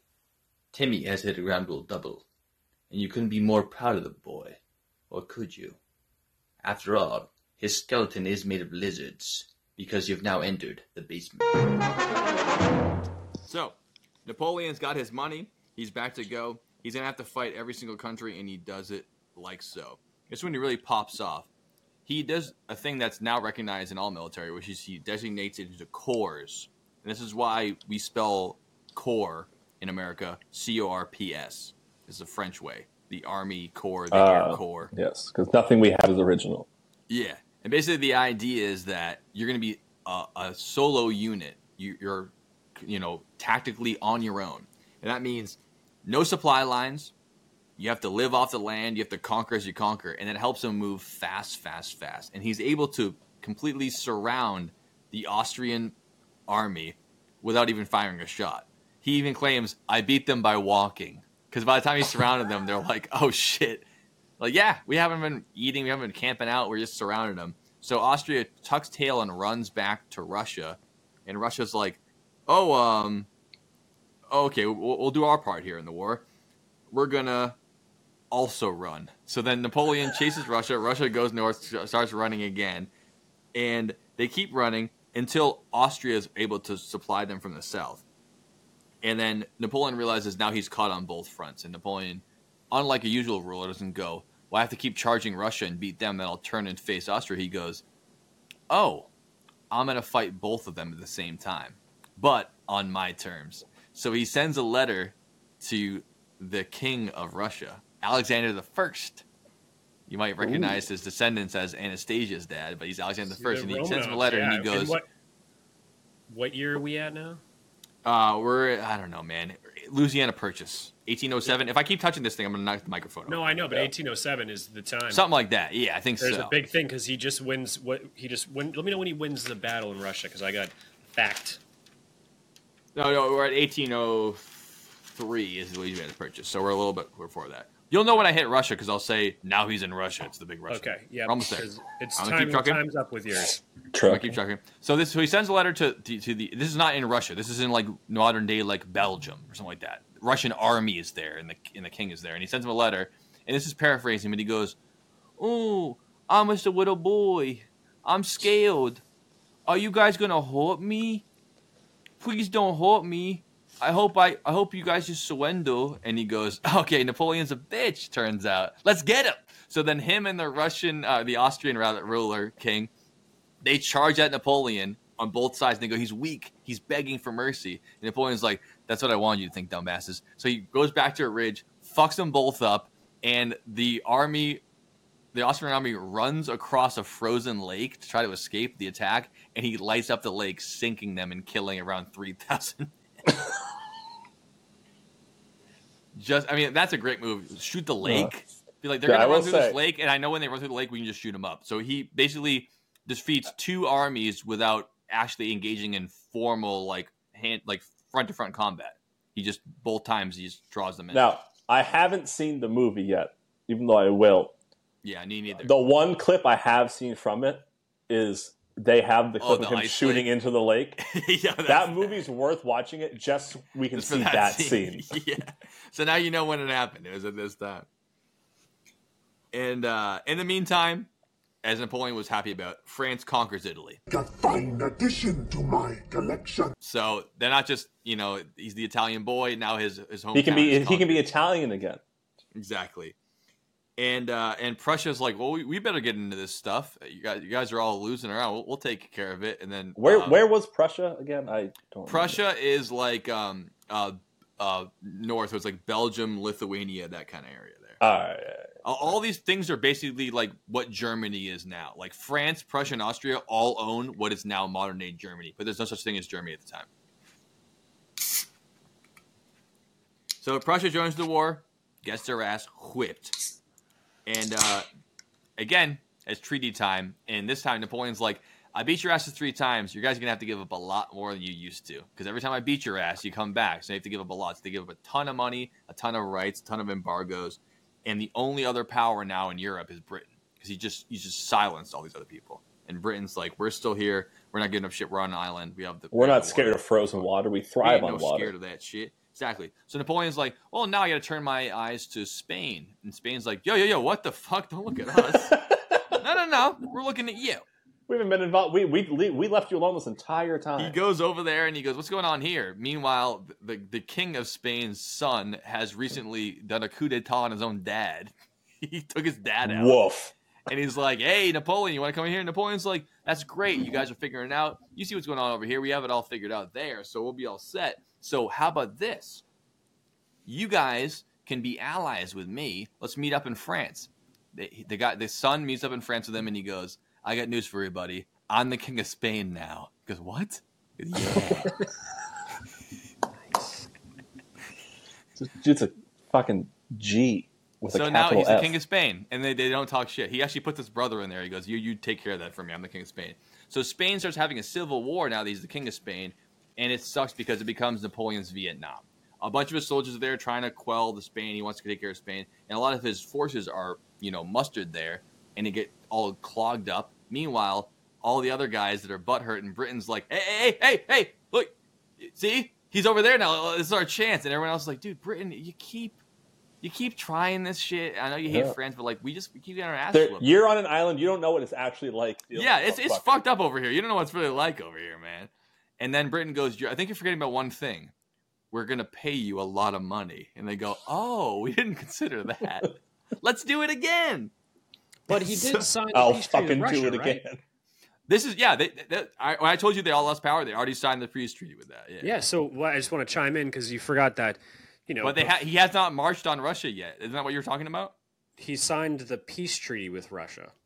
But not when he marches the classic Napoleon march to Russia. No, no, no. He didn't do that. Okay, yet. yeah. But- So they, they signed a peace treaty with Russia, uh, Austria, Prussia. Yeah, go ahead. so after all that, he he really, um, you know, in in preparation for Spain and everything like that, he did want to celebrate signing these treaties. Hell yeah. I'm wanna sorry I know- stepped over you, Dylan. I thought you were talking about the Russian expansion. But go No, ahead, no, it's ahead, please. okay. No, no. But do you want to know how he celebrated? You, you sure bet I do. Okay.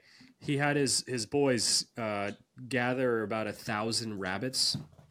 A thousand rabbits. Yes, and uh, put them in cages, and then they were situated on the edge of a grassy field, and uh, and then once the trumpet signaled, they would release all the bunnies, and then they would all go on a nice, fun old uh, hunt, bunny hunt. Oh my and, god, um, a thousand. But what happened is his plan didn't work out, so they all charged straight towards Napoleon. And the rabbits did. the rabbits did. they, they were they were hungry, and bunnies They I wanna eat his uh, can be a little uh, when they're hungry. It's not great. They get angry, so Yeah. they swarmed under his legs and climbed up onto his gold embroidered jacket. They nibbled at his buttons and gnawed his boots, and uh, and Napoleon couldn't shoot them because they were on him. Yeah. So he tried shooting the ones all around him, and then his his guys all tried to fucking like whip him. like they had whips Beat them off and me. and fucking sticks and shit, and uh and yeah, they were trying to like beat the shit out of all the fucking bunnies bunnies on him while he was running for his fucking carriage, and uh and then they attacked him inside the carriage as well. And Holy uh, shit. yeah, that's uh, that's what happened. Gotta say, I I, I'm never a heard that story. That's fantastic. I'm a fan of that story. It's a good story. That's Put it you on get for not- You should feed the bunnies when you keep them in cages for a fucking week. They wouldn't be so pissed off. They're pretty pissed. Imagine a thousand rabbits coming after you. Oh no, that's- you'd be fucked. If there's Scary. that many of like, like, think about three rats coming to bite you. How scary that would be if they Very had no scary. fear. And Yeah. times it by a thousand and double the weight. God damn, that's Terrifying. If I saw one rabbit charge at me, I'd be fucking Be running for the freaked out, dude. I had, That's a, I had a too much. squirrel.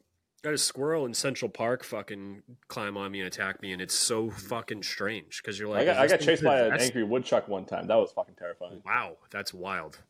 These, Scary. these animals don't know their place, man. Come on, they were in our home. What the fuck? What the heck? What the heck? So, uh, luckily, as Dylan stated, when he signed the peace treaties all those different coun- countries, they were like, "All right, we're not going to help." And then Britain is like, "We're going to pay you all out." But meanwhile, uh, Russia had a bromance with France. Him and Alexander were basically gay together.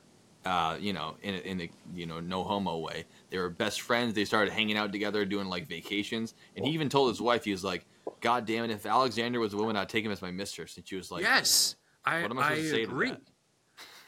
I agree with. Like, what do you what do you think I was going to say to that? I don't get No, because Napoleon, it's he, he liked the guy. he he liked the dudes. He said exactly what you just said, obviously, but he also uh, his like his generals and his top brass All drove just Miatas. hot. he, he brought up he hired he promoted by attractiveness. So he was Alexander the Great. He wants to be gonna say- Alexander. Yeah. yeah yeah. So he he liked hot. When his lead general dies, he's gonna die of sadness. yeah. I don't know why I did that How do you conquer the world if you only conquer women? You have to conquer men too, sexually. Yep, exactly. I get the drive. I'm Yep. not that guy though. But yeah, so yeah, um, sure. So when when Britain starts paying everybody, I, I mean, I'm, I'm not saying I'm not gay. I'm saying I'm, I'm not the kind of guy to conquer the world. Uh, so when Britain pays off everybody, Napoleon goes, fine, fine, fine, but not my boy Alexander. He's my boy now. Like he won't turn against me. He's all the way over in Russia. He'll be fine. But then uh, Russia's like, oh no, we will. Yeah, we want to beat your ass. And we're all cute on weekends, but like we're, they're paying us a ton of money to beat your ass, so we're gonna do it again. So Napoleon's like, you know what, Russia? You really hurt my feelings, man. I thought we were friends. I'll have to kick all everyone's ass again. So then he goes on ass kicking, and now the year is 1812. And you might recognize it from a couple of things. Number one, America is fighting Britain, and Britain is trying to pay people to fight France. Britain's like, we're going to burn the White House because we're so fucking pissed at Napoleon. And then they go do it. Then maybe we can the blame of- the French. Yeah, and the rest of the countries are fighting against them. But there's a famous thing about 1812 when it comes to Russia, and it's a little thing that goes. Good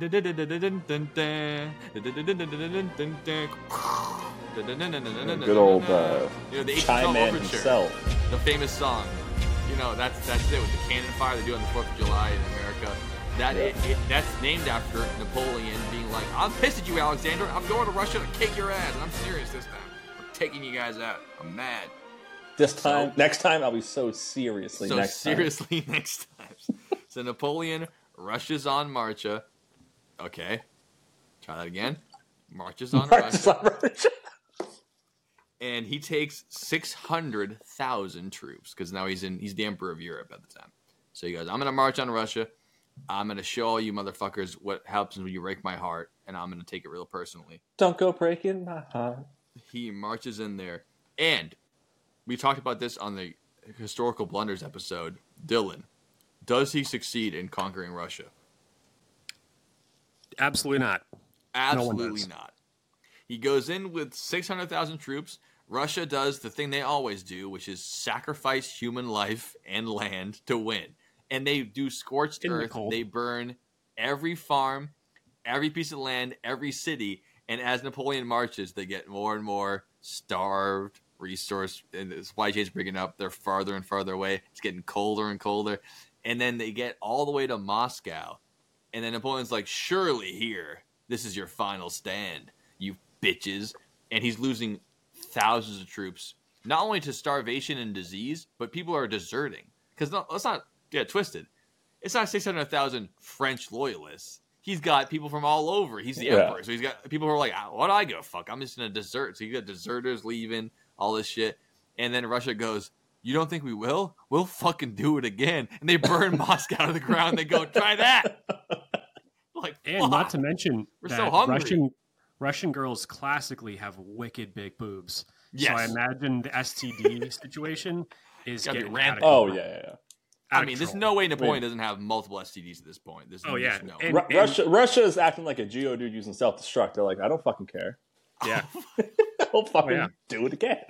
and and back to real quick circling back to to the gay stuff um, Please. I, I just do want to say this might have had something to do with his failure in russia um, is that he's a repressed homosexual Sure. because uh, he was so misogynistic that's Too usually the sign of like he's the opposite he's actually just wicked gay Yeah. and um, he I actually uh, stand by that. If you hate women, it's because you're gay. Exactly.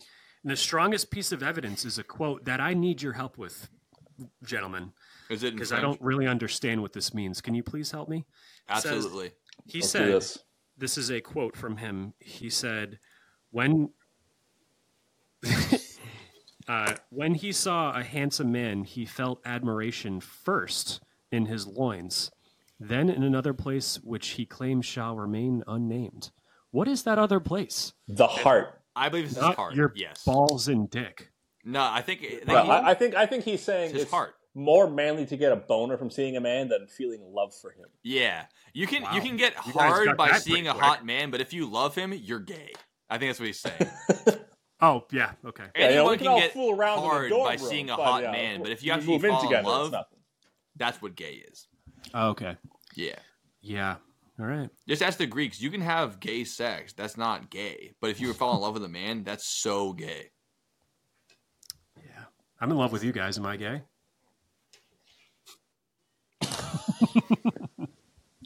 I love you too, man. Thank you. I don't care if it's gay. Same. Yeah, it's fine. Fine with me. So Napoleon, let's. I'll put it this way for the stats alone: marches in with six hundred thousand troops, marches back to France with forty thousand. That's not great. Pretty bad. That's a. That's a not that's not what you would call a win. That's not what you call a win. Uh, and so when he marches back, he's like, "Uh oh, that's didn't go very well." And when he gets back to France, they go, "Hey, look at you, Emperor. Um, you have to concede the war now because now you lost all our soldiers fighting Russia, and now Sweden Because he's not far enough away to lie about it. yeah. And all the other countries have been sitting at their doorstep being like, wait till he gets back. We're going to tell him how much he lost. So now he has to, for the first time in five wars, he has to concede.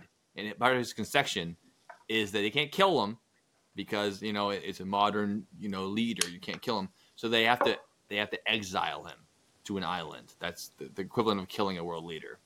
Because I think that all world leaders are kind of like rich guys where they're like, fuck the poor people, but if I get in trouble, we can't fuck me over because then if you get in trouble, you're fucked over. So all the world leaders, they won't kill him because that means if they lose, they get killed. So they go, okay, don't kill him.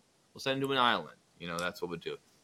So they send him to an island about, I know, I don't know, 100 or so miles northeast of Corsica where he grew up. It's called Elba off of Italy. Like, all right, Italian boy, you're back to where you came from there. So he's sitting on that island. You know, he's stewing away, being like, uh, that was some bullshit. I should have won that. And in the meanwhile, France is popping off again. They're going back to the royalty shit. The king is back. They're like, hey, the revolution never happened. Napoleon's a bitch. I'm the king. Everyone loves royalty, right? You're all starving. That's great. And Napoleon catches word of this and he goes, this is a great idea. I think what I should do is I'll fucking do it again. so he gets off the island. He'll he escapes the island. that. He escapes exile. He heads up through Italy. He encounters a regiment of troops sent because they heard he escaped, sent to capture him. They find him, and he goes, and they go, Come on. I know. So they all join him, and he marches in. By the time he reaches Paris, he has an army of people sent to get him, and he's like, "You guys, these rich fuckers, come on now!" They all join him. He literally comes back to Paris with an army the size he got with, not hundred thousand, but like the, his old regiment, and he takes it again. He does another coup. He goes, "I'm emperor again," and they go, "Okay, okay, don't kill anybody." He goes, "We'll have to kill some people, but not you, big guy." Mm-hmm. So then. Napoleon goes from losing going the down, no entire question, war to being exiled to being again the emperor of France once again within like you know fucking five years. Boom, I'm back. That's pretty good. It's pretty sick. He's a man of the of the He doesn't give not up. the people, but you know, something like that. Yeah, so it's ten Awesome. months from when he loses the war in Russia to him being the emperor again. It's ten months. And That's what not year are we How old right is he now? now? He's like in his thirties still. Um, Yeah, he's like- no, no, he's in his late thirties. He's almost. I think he's forty. or, or something like that. Late. Oh, so this is his midlife crisis. Is doing the same thing. yeah, it's midlife crisis. And where? What year?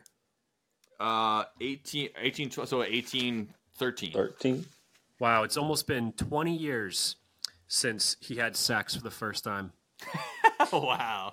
What no, a that's cool. milestone. Yep. Did Yeah, they figure that out by carbon dating his penis?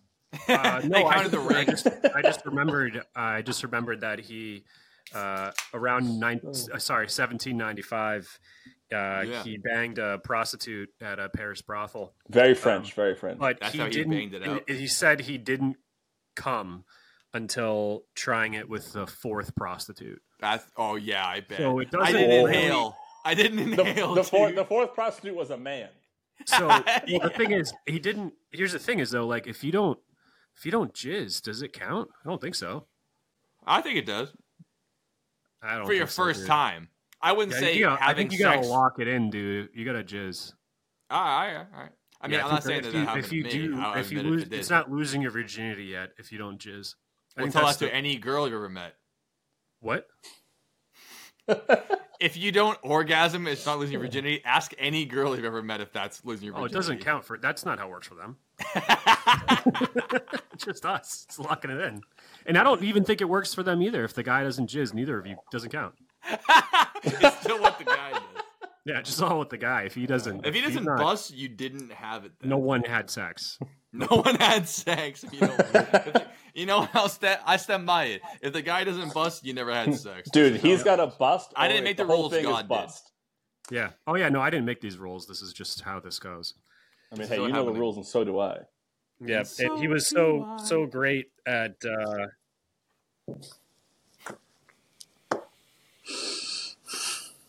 but Napoleon, Every single time. Napoleon loved to fucking eat out chicks, and Oh, what a uh, hero! what a famous quote from Napoleon to his wife Josephine was, "I'm coming home. Don't wash." Oh, I remember Oh. that. Yeah, that's rough. That's and it's I like mean, that's old time. this is like being That's being some old time This rock is like and roll right there. 1810 hangover, but 1810 eating out a chick who doesn't shave with no no showers. They don't use. I don't They think don't shaving was an do option. anything. Yeah, Yeah, so he was a big tough. big fan of that. But uh, Damn, don't. And um, oh wow, she calls it. You know that I will never forget the little visits. You know the little black forest. I kissed it a thousand times and wait and pish patiently for the moment I will be in it. It- this So is just that like kind of Admiral podcast. Nelson's cask. Dude, you have an incredible black memory. I He can't forest. took a little monkey this. sip of her monkey. Yeah, exactly. A Like a hole in her monkey sip from the little black forest. God. Uh, yep. Uh, Is that where the phrase "Black Forest ham" comes from? yes. Oh God, dude!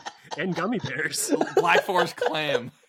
Well, oh boy, that's fucking crazy. Uh, Good lord. and Oh. uh, Actually, you know what? I, left believe Josephine out of it because I want to, you know, focus on the military stuff. I believe that's what George Harrison's hit single "My Sweet Lord" is all about. Oh, think so. Is the little black forest? Hallelujah! Please don't wash. I'm well, he home obviously some, some people did and didn't like him, but Marie Louise, his second wife, said just seeing him would be the worst form of torture. Oh, Just looking at him. rough. I mean, he. I mean, of all of all accounts, he's a real dickhead. To He didn't people. talk about her Black Forest.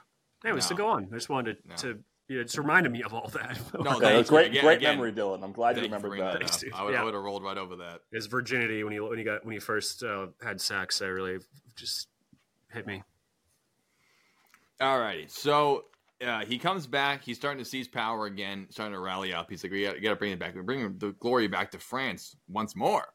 And so at this point, he's 46, and he and he you wouldn't guess this, but I'm going to tell you, all the other countries tried to fight him again, uh, once more. You wouldn't believe it. Take it back now, y'all. But the main things are uh, Britain has the German and Dutch on their side, the Germanic The Dutch. and then Prussia. Because Russia's like, we're staying out of this one. We're going to stay here. It worked for us last time. And Sweden is pretty much embarrassed that they're even still considered in here. So Napoleon wins a couple of victories on his way to the middle of Europe again, and then he he reaches uh, a part of the world where he will never be able to walk from again. Because when I walked in Waterloo and smiled at people, they treated me like a vampire. They used the cross and they went like this by not smiling at me. And this is That's my boy right there. is literally used as a euphemism for someone's end. It's called Waterloo, the the last battle Napoleon ever fought in as a leader. And so he, he's fighting through the the Austrian uh, woodlands. I have a whole drawn up thing. Basically, he wins before a river happens, and Austria and Britain uh, they retreat. Austria retreats to a small town, and, and Britain retreats to a farmhouse over, and there's a ridge overlooking it. So now they're they're out Napoleon Napoleon.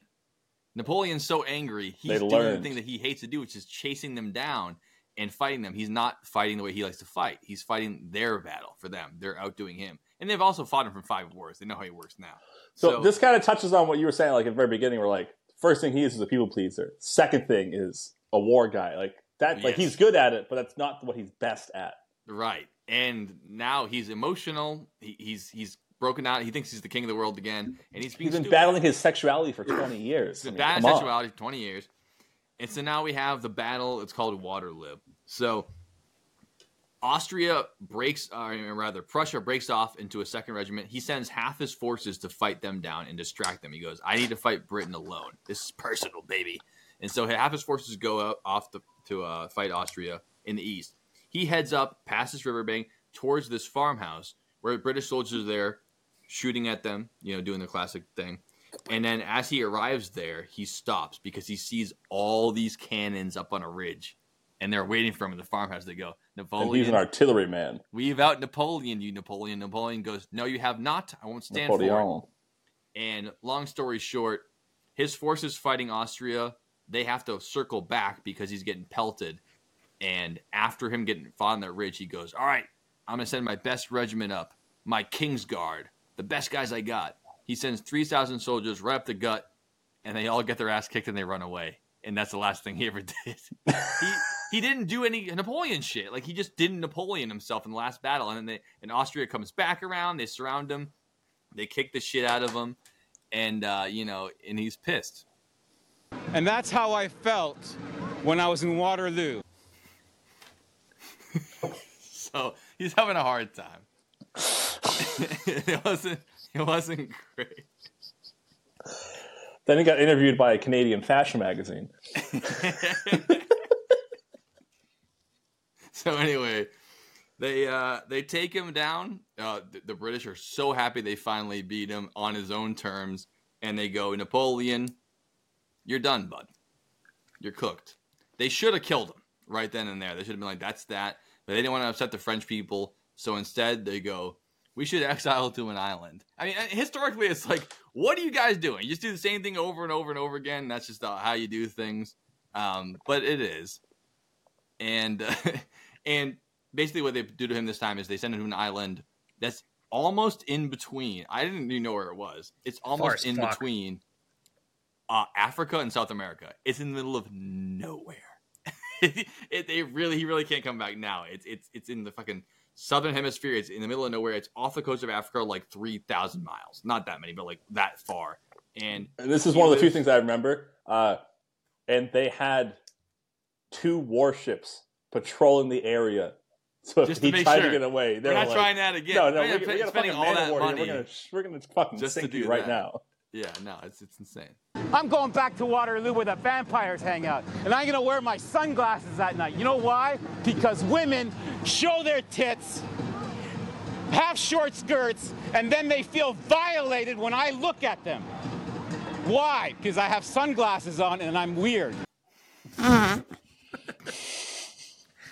So, so Yeah, he gets stuck Mars. on that island, and there's a there's a great journal of him being on that island for a long period of time. Basically, uh, his his bag of tricks is over, and uh, he dies on that island at the age of 52 of a broken heart. And that's that. That's the age of Napoleon. Cancer. Well, hang on.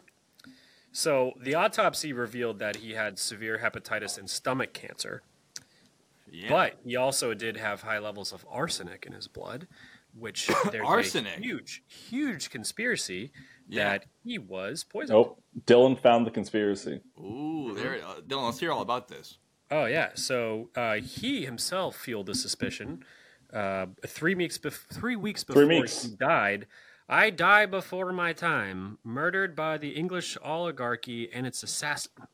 Okay, well, he would have said that anyway, though, right? Oh, exactly. So he didn't want to die like uh, a bitch on an island. Getting He could have cancer been and that, that hepatitis. mind game motherfucker could have been poisoning himself. I mean, like they're trying to kill me. Yeah, exactly. Yeah, and the thing is, if it if it was arsenic that got him, um, uh, his fucking whole life was full of arsenic, wallpaper, paint. He Yeah, I mean, it wasn't out of the question. It was fucking everywhere all the time, anyways. So like, he's you know lifelong exposure to fucking arsenic. Like Everyone was dying of arsenic. Goddamn sure. Uh, and all the samples they took of fucking hair from four points in his life as well as his wife's all showed pretty high fucking arsenic levels, roughly a hundred times of that of people who are living whose hair, you know, like other peasants' hair that didn't have nice things. Yeah. You know, because nice things had arsenic in it. Um, Yeah, so th- he had chronic ironically. exposure to fucking arsenic. Um, Shit. so that's so he could have been poisoned, but he definitely he definitely died of of you know his his stomach was like the day of his death his stomach was like super In knots. He was so nervous. bloated and his he had rashes on his fucking legs and arms and shit and he was fucked. Damn. Mm-hmm. That's how it goes, And his though. dick. Don't forget how fucking weird his Oh dick. yeah. Oh, yeah, that- yeah. He's talking You're kidding. about It looked like a piece of beef jerky. That dick, no, it looked like it looked like those vibrators that have the fucking like that fleshy hand on the top. It's like, yeah. So uh, yeah, definitely just don't forget his dick. It's it's fucked up looking dick. I don't Even think anyone. Will, will, will, guess through this whole thing. Anyone who watches this whole thing will never forget about Napoleon's dick ever. Yeah, well, everyone needs to know. Even after his fucking like, dude, uh, take a, any other dick and preserve it for a while. Even Admiral Nelson's dick ain't looking that fucked up, dude. Even then, you got to be a urologist to buy it. Joe, I feel like you disagree. What are you saying? No, I, no, I agree. No. I was like, I was like, I was like yeah. It's, at that point, no one's dick's looking very nice. At that, I mean, come on. I know, but Admiral seafaring Nelson, gentleman. I know. I feel like Admiral Nelson's dick, even after his, You think it was? He was all right. Didn't look like Napoleon's fucking. I just feel like every shore leave, there's just condoms don't exist, also, and just saying that, just, like people's dicks are just like a um, war zone. Just like who's that really fucking hot girl in that movie? Oh, Catherine Zeta Jones. oh yeah. Oh, she dips beneath the laser. Yeah. So yes, yeah, she did. gave Michael Clark Douglas throat cancer from her. Yeah, she did, and he's pissed. But know who's not pissed Yeah. about cancer from fucking eating out girls? Napoleon. no, He's he not- never got it. He's not being a bit. Well, he got stomach cancer. Maybe it's this related to. Could be, could be from eating Black shit out of Forest. I'm dude's surprised he didn't get sinus cancer from fucking inhaling tobacco every fucking day, putting it up Gazelle's noses. I think. I think he got Catherine Zeta Jones to death. He so, ate huh? Catherine Zeta-Jones. To, death. that was his punishment. No, no, no, no. You're he- gonna eat this black. No, they bush ate- they until ate you him die. out. No, Mike, Michael cancer. Douglas got throat cancer, and he blames it on eating Catherine Zeta Jones too much. Yeah. And uh, he's like wicked, like pussy about it. And I Mm-hmm. think Napoleon just ate out all of his hoes a lot and for fun, and that's how he died. That, that very well could be. He the got case. stomach cancer from them all because it's Stomach. seventeen He swallowed so much unwashed uh, masses. Oh yeah, he he prefers it uh, rare. So yeah, better than Generals eating unclaimed mass. Oh, I already messed that up. I'm not even gonna bother. mhm. Because I'm going to go back to the ministry and allow them to perceive me as I am a fuck up. Uh, what a uh, go, what, what a what a what a you know uh, stereotypically bad ending to a terrible man. I mean, yeah, uh, he Oh, he- obviously was a piece of shit, but he was a successful piece of shit. Yeah, He's he's just, he used to slick his hair back and everything. Throughout his fucking escapades, he's accountable for more than six million deaths. Firsthand responsible for six. What does that million. number ring a bell to Goddamn. me?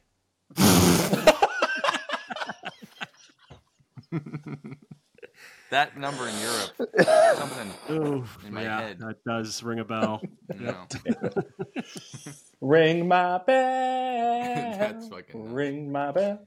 Yeah, and honestly, yeah, the whole thing about him, you know, conquering people, A fine addition to my collection. killing. I mean, the things that he did in Spain were like literally like occupational Hazards. genocide. Like he just would line people up in the streets and just kill them, and you know, he, he was a piece of shit. He's a terrible, good person. But all the education and the justice system and the roads. I mean, come on, man. The roads, dude. The fucking roads. How else are we gonna get the roads? Hey, Yeah, Louisiana the roads. Purchase. Thank you. Thanks for having, uh, you know, not Louisiana, Also- but you also- know, Thank big Minnesota, thanks for Ohio. Also, he didn't steal it, but he had the Mona Lisa in his bedroom for a bit. That was just for beating off purposes. Because you know she hasn't washed in 500 Holy years. shit, she's fucking hot. Jesus Christ. Put that above my fucking bed. Dude, he, he made his wife feeling. shave her eyebrows. That way Dude, there he- is just, people just, who just so definitely jerked off to the Mona Lisa, and that's sickening to me. I think it's great. It probably gives it power. It's like is that that that, the old that that super old the the cave. It's like the the whittled piece of wood to sort of have figure. It's like yeah, Yeah. people definitely oh, got off of that thing. Yeah, Oh, what is yeah. the most beat off to piece of art in American? I mean, human history, I should say. It might be No, I, was, that. Dylan. I actually had this thought. Probably what was Dylan. that? It's probably Probably you. I'm saying, I Oh, bet yeah. even ten thousand BC, they were like this dude Dylan Reed. Oh, It's all numbers, oh, though. Oh, Jesus. Well, if they beat Um, off to him once in 10,000 BC and then 6 billion times this year, the numbers catch up. Like the Mona Lisa wasn't probably at first that many, but by now it's on the internet. By now, it's the been numbers are oh, cranking but up. Dude, the, the shit people do out there. This is this is definitely happening. I mean, Yeah, dude. no question. Um, uh, A lot of religious iconography too. People have definitely. Imagine those monks in their monastery, and they're like, they're like, Oh, I'm they're- celibate, and they have a picture of, like, you know, like Adam and Eve with the snake. They're like, okay, this is fine. You know, no, it's okay because I didn't paint this Big one. he busty naked Eve. There's no way they You weren't see like, Ken- all right, this Oh, is God. not, this is You fine. don't get high on your own supply. It originated with monks, where you don't jerk off to your own paintings. Yes, that's the original move. yeah. They come in. Yo, I'm getting changed. what are you gonna change out of your robe you wear every day? I'm Yeah. Don't come in here. I'm getting changed. I'm in my workout gear. Talk to the Pope. He knows everything. um, and uh, um, uh, I was gonna say something funny. Oh yeah, I was in the the Witch Dungeon Museum one time, and it's so dark and weird down there. And I was just thinking, like, Yeah. dude, dudes probably who can draw in jail, especially in like the old timey like 1800s. We brought this up jail. on the podcast before, dude. Please sure go ahead. I'm saying. 1800s jail. Yeah, because I have not heard this. I don't think. 1800s jail can draw whatever like nice dr- pencil porn, Yeah, it's like buying and then porn. sell it to people. Dude, it's for like uh, it's like that episode of South Park when the internet dies and Randy Oh, yeah, Randy's yeah. porn. So it's like, what do you you type in what you want and someone draws it and hands it out to you. Yeah. No, it's you get a tattoo of a nice looking lady, and anytime, you, even any port in a storm, you're like, I always have this. Oh, yeah, I mean, why do you think they put women on the side of airplanes in World War II? They could stick their heads out at ten thousand feet and be like, Yeah. "Oh, yeah, yeah. they're- Yeah, they're yeah. at altitude jerking off. Dude, to, if you uh, look up uh, Betty like that- Grable, what do they call that art? Uh, it's like you know, Pin-ups. obviously Pinup. Pinups, yeah, dude. There's some fucking spicy ones out there. Dude, yeah, Betty I'm not, I'm Page? not Start talking looking shit at 'em, about like it. some of them are like real fucking ramped up. Real nice. Real They're nice. not just like conservative, like oh these are our grandfathers. No, no, they were all, like, the version of who like would never it's say the word porn. penis. Yeah, It's it's, like- paintings. It's not it's fucking up there as far as fucking spiced up. It's like it's like goes. for us, like when, when we were like ten years old, seeing a National Geographic for the first time of the topless woman in Africa. That was I don't their think- version of that. I don't think it's just like that. I think that's more like the idealized version they're looking for. But okay, whatever you say. You know, it's all it's all apples and oranges when you get down It to is it. all. Which brings me to my favorite segment. Final thought.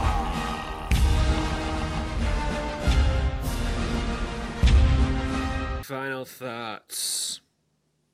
Just wanna bring us as a real nice warm welcome back to the Dylan Joe Basement podcast with Dom. Keep it Um, warm.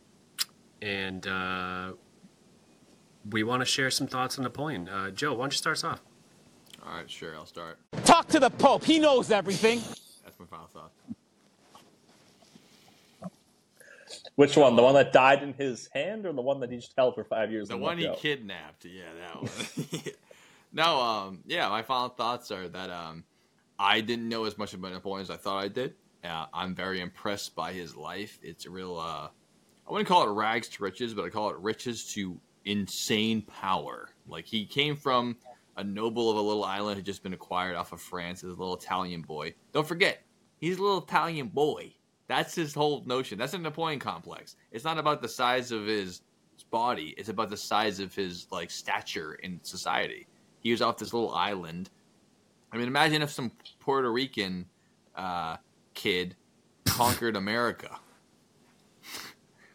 Crazy, Nothing right? wrong with that, but it's like Can you imagine that? we. Own, I would not. It's impossible. that ever happened? Can't be done. Whoa! Can't even believe that could be a possibility.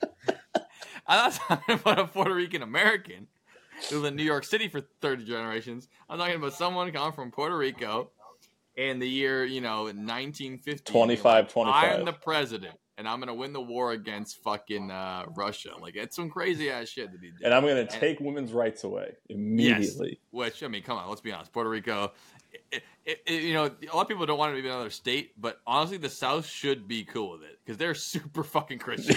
they will probably vote exactly the South.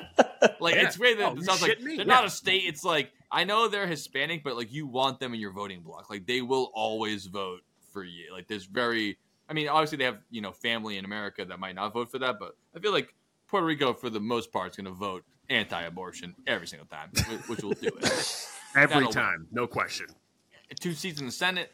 Now you're now you're cooking with gas.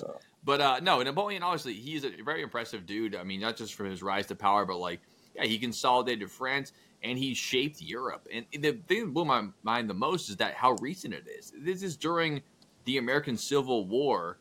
It happened just after Napoleon was running Europe. Like in my mind, I was like, "Oh yeah, Europe's all set up for World War One. America's doing their shit, and then you're good to go." Like, no, no, World War One happened in the wake of Napoleon. Like, it only happened because Napoleon was receding his power and you know dying of uh, uh, vagina cancer on St. Helena. Yeah, That's the reason why he got away. Vagina mouth cancer. Yeah, and obviously the comeback. So I think Black he's a super Forest impressive cancer. guy. Black, think- forest, black forest ham cancer. yeah.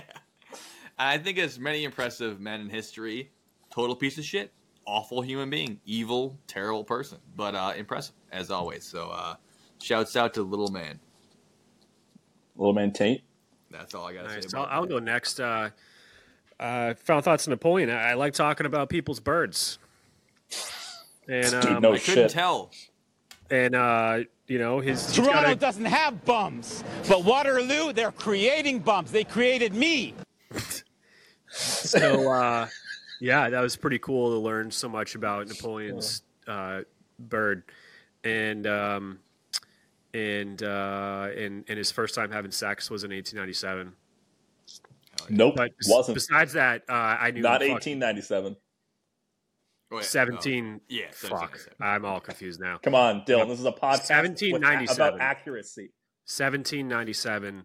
Uh, it's a cool fact that I'm not sure everyone knew before this podcast started, and I um, and uh, I learned a lot about uh, Napoleon today on my own uh, behalf, as well as uh, you two guys, uh, Joe and Dom, also known as Steve Spiro and George Goshington. Also, Steve Spear is the name of the guy. What's your name? My name, oh, let me tell you my name. Uh, I'm confused. Who's from? Oh, the guy, I know the guy. Yeah, Hey, yeah, Steve Spiro. I forgot he does say his name at one point. I was like, there's no way Dom will guess that's the guy's name, so I won't spoil it for him. But anyway. funny. Do you know what my name is from? Saddam Hussein, yeah. he was the uh, supreme leader of Oh. Iraq for some time. He was. Did I- yeah. Nice car collection of his. But yeah, no, Napoleon, yeah, badass dude, dirtbag, uh, lover of fucking uh, black forests, and um, and uh, was pretty good in battle apparently. Hell yeah. Yep. Horge Joshington or Goshington? You're George next. Goshington. yeah, I thought that was a pretty good one. It is a good Uh, one. I did start off as um, as a dips uh, as a Dick's dip. That's fine. You, you beat it. Yeah, I know. Uh, You beat it uh, constantly. my my final thoughts are, uh, yeah, I thought I knew a little bit about Napoleon, and then when it came time to do this, and I was like, oh, I don't know fucking anything about him. Yeah. Learned a ton tonight. He's a very interesting man. Glad he's dead.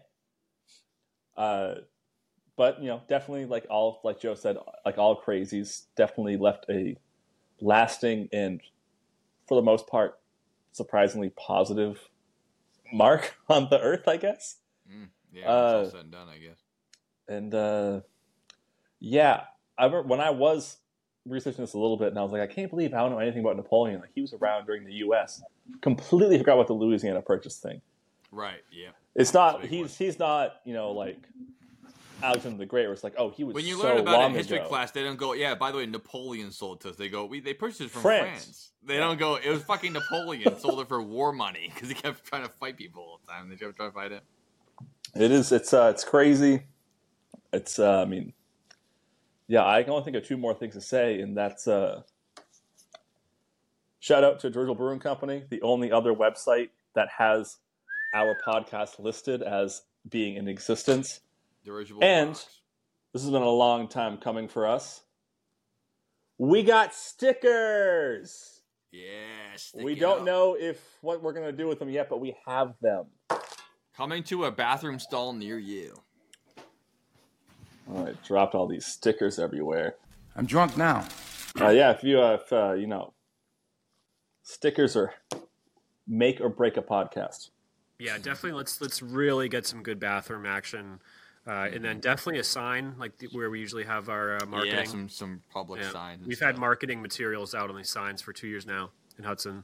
Let's really And nail then, it um, down. yeah, definitely some good bathroom situation, uh, and um, and uh, yeah, anywhere Viral else. marketing. Yeah, if anyone's right in, obviously, if you got a good fucking spot as hell to put a sticker, we'll put one there. Let's do it. Absolutely. Oh, I know. I know where you should put a sticker. I'll do I it. think I, I think I know one too. the fucking orange X. In the middle. Not what I was thinking. you All gotta right. get a picture of it send that. No, because right now, because you saw my update, obviously. Oh, yeah. They added butterfly stickers to it. Yeah. Uh, also, our last podcast had that as part of it, so the fans do. And know. uh, what's better than butterflies? A gorilla with two UFOs above it. Yep. Mm-hmm. Hell yeah, dude. That's the DJBP. Exactly. Next episode, it's 90, baby. We had another decade. Dun, dun, dun, dun, dun, dun, dun. We got a good one for you. We actually, or this might be the early, like, even though we haven't, I don't know if we talked about it too much, but we do have a topic already picked for this decade episode. I don't think we've ever had one picked this early before.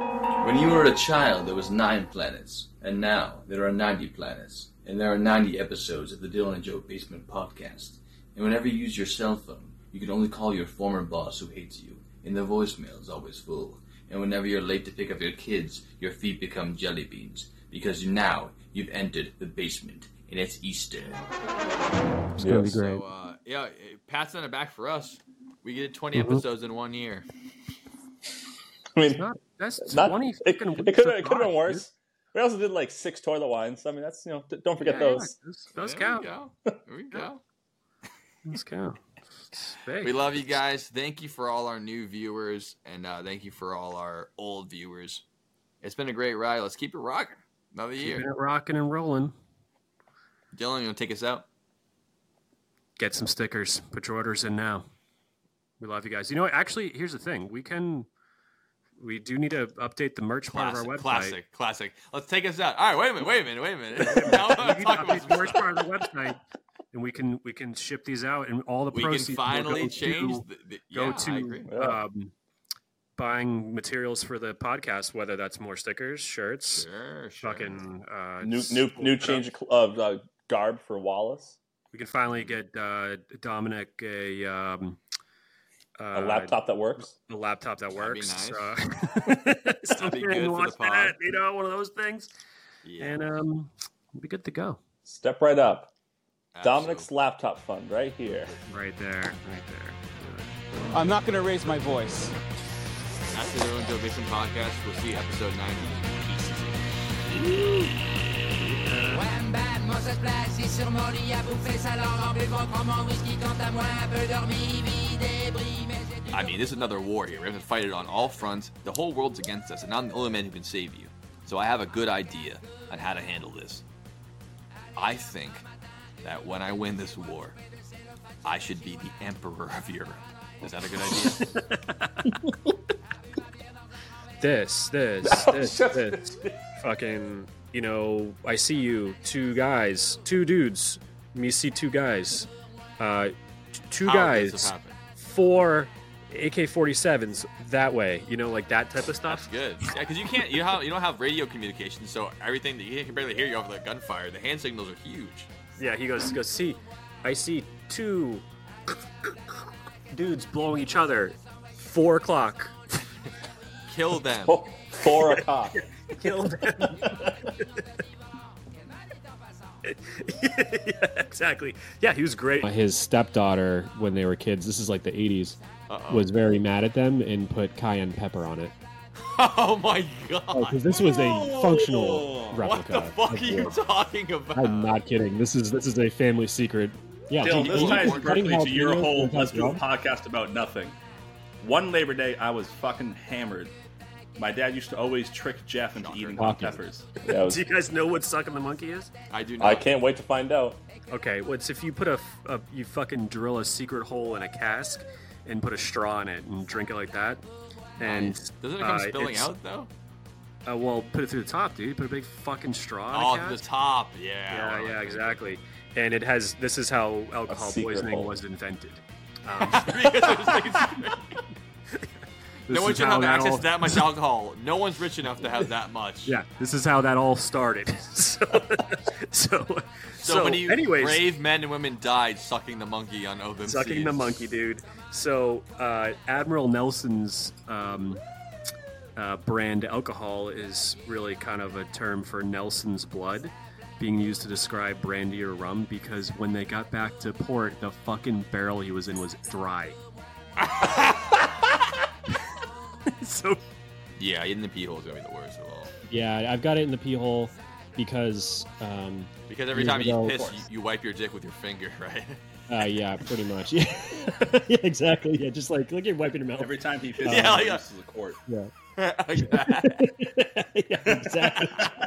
what it was. And Napoleon catches word of this and he goes, This is a great idea. I think what I should do is I'll fucking do it again. so he gets off the island. He'll he never escapes the island. that. We talked about this on the historical blunders episode. Dylan, does he succeed in conquering Russia? Absolutely not. Stereotypically bad ending to a terrible man. I mean, yeah. Uh, he Oh, obviously was a piece of shit, but he was a successful piece of shit. Yeah, He's he's, just, he used to accountable. slick his hair back and everything. Throughout his fucking escapades, he's accountable for more than six million deaths. Firsthand responsible for six. What does that number ring a bell to me? and then Russia goes, You don't think we will? We'll fucking do it again. And they burn Moscow of the ground. They go, Try that. Like, And not to mention We're that so hungry. Russian Russian girls classically have wicked big boobs. So I imagine the STD situation is Gotta be getting rampant. out of Oh yeah, yeah. yeah. I Out of mean, there's no way Napoleon doesn't have multiple STDs at this point. There's Oh yeah, just no- and, Ru- and- Russia, Russia is acting like a Geodude using self-destruct. They're like, I don't fucking care. yeah. I'll fucking oh, yeah. do it again. And and back to real quick, circling back to to the gay stuff. All right. Just ask the Greeks. You can have gay sex. That's not gay. But if you fall in love with a man, that's so gay. I'm in love with you guys. Am I gay?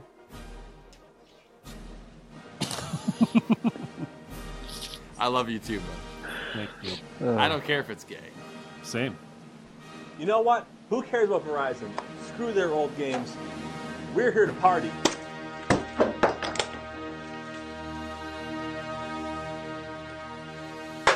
Episode 90 coming soon.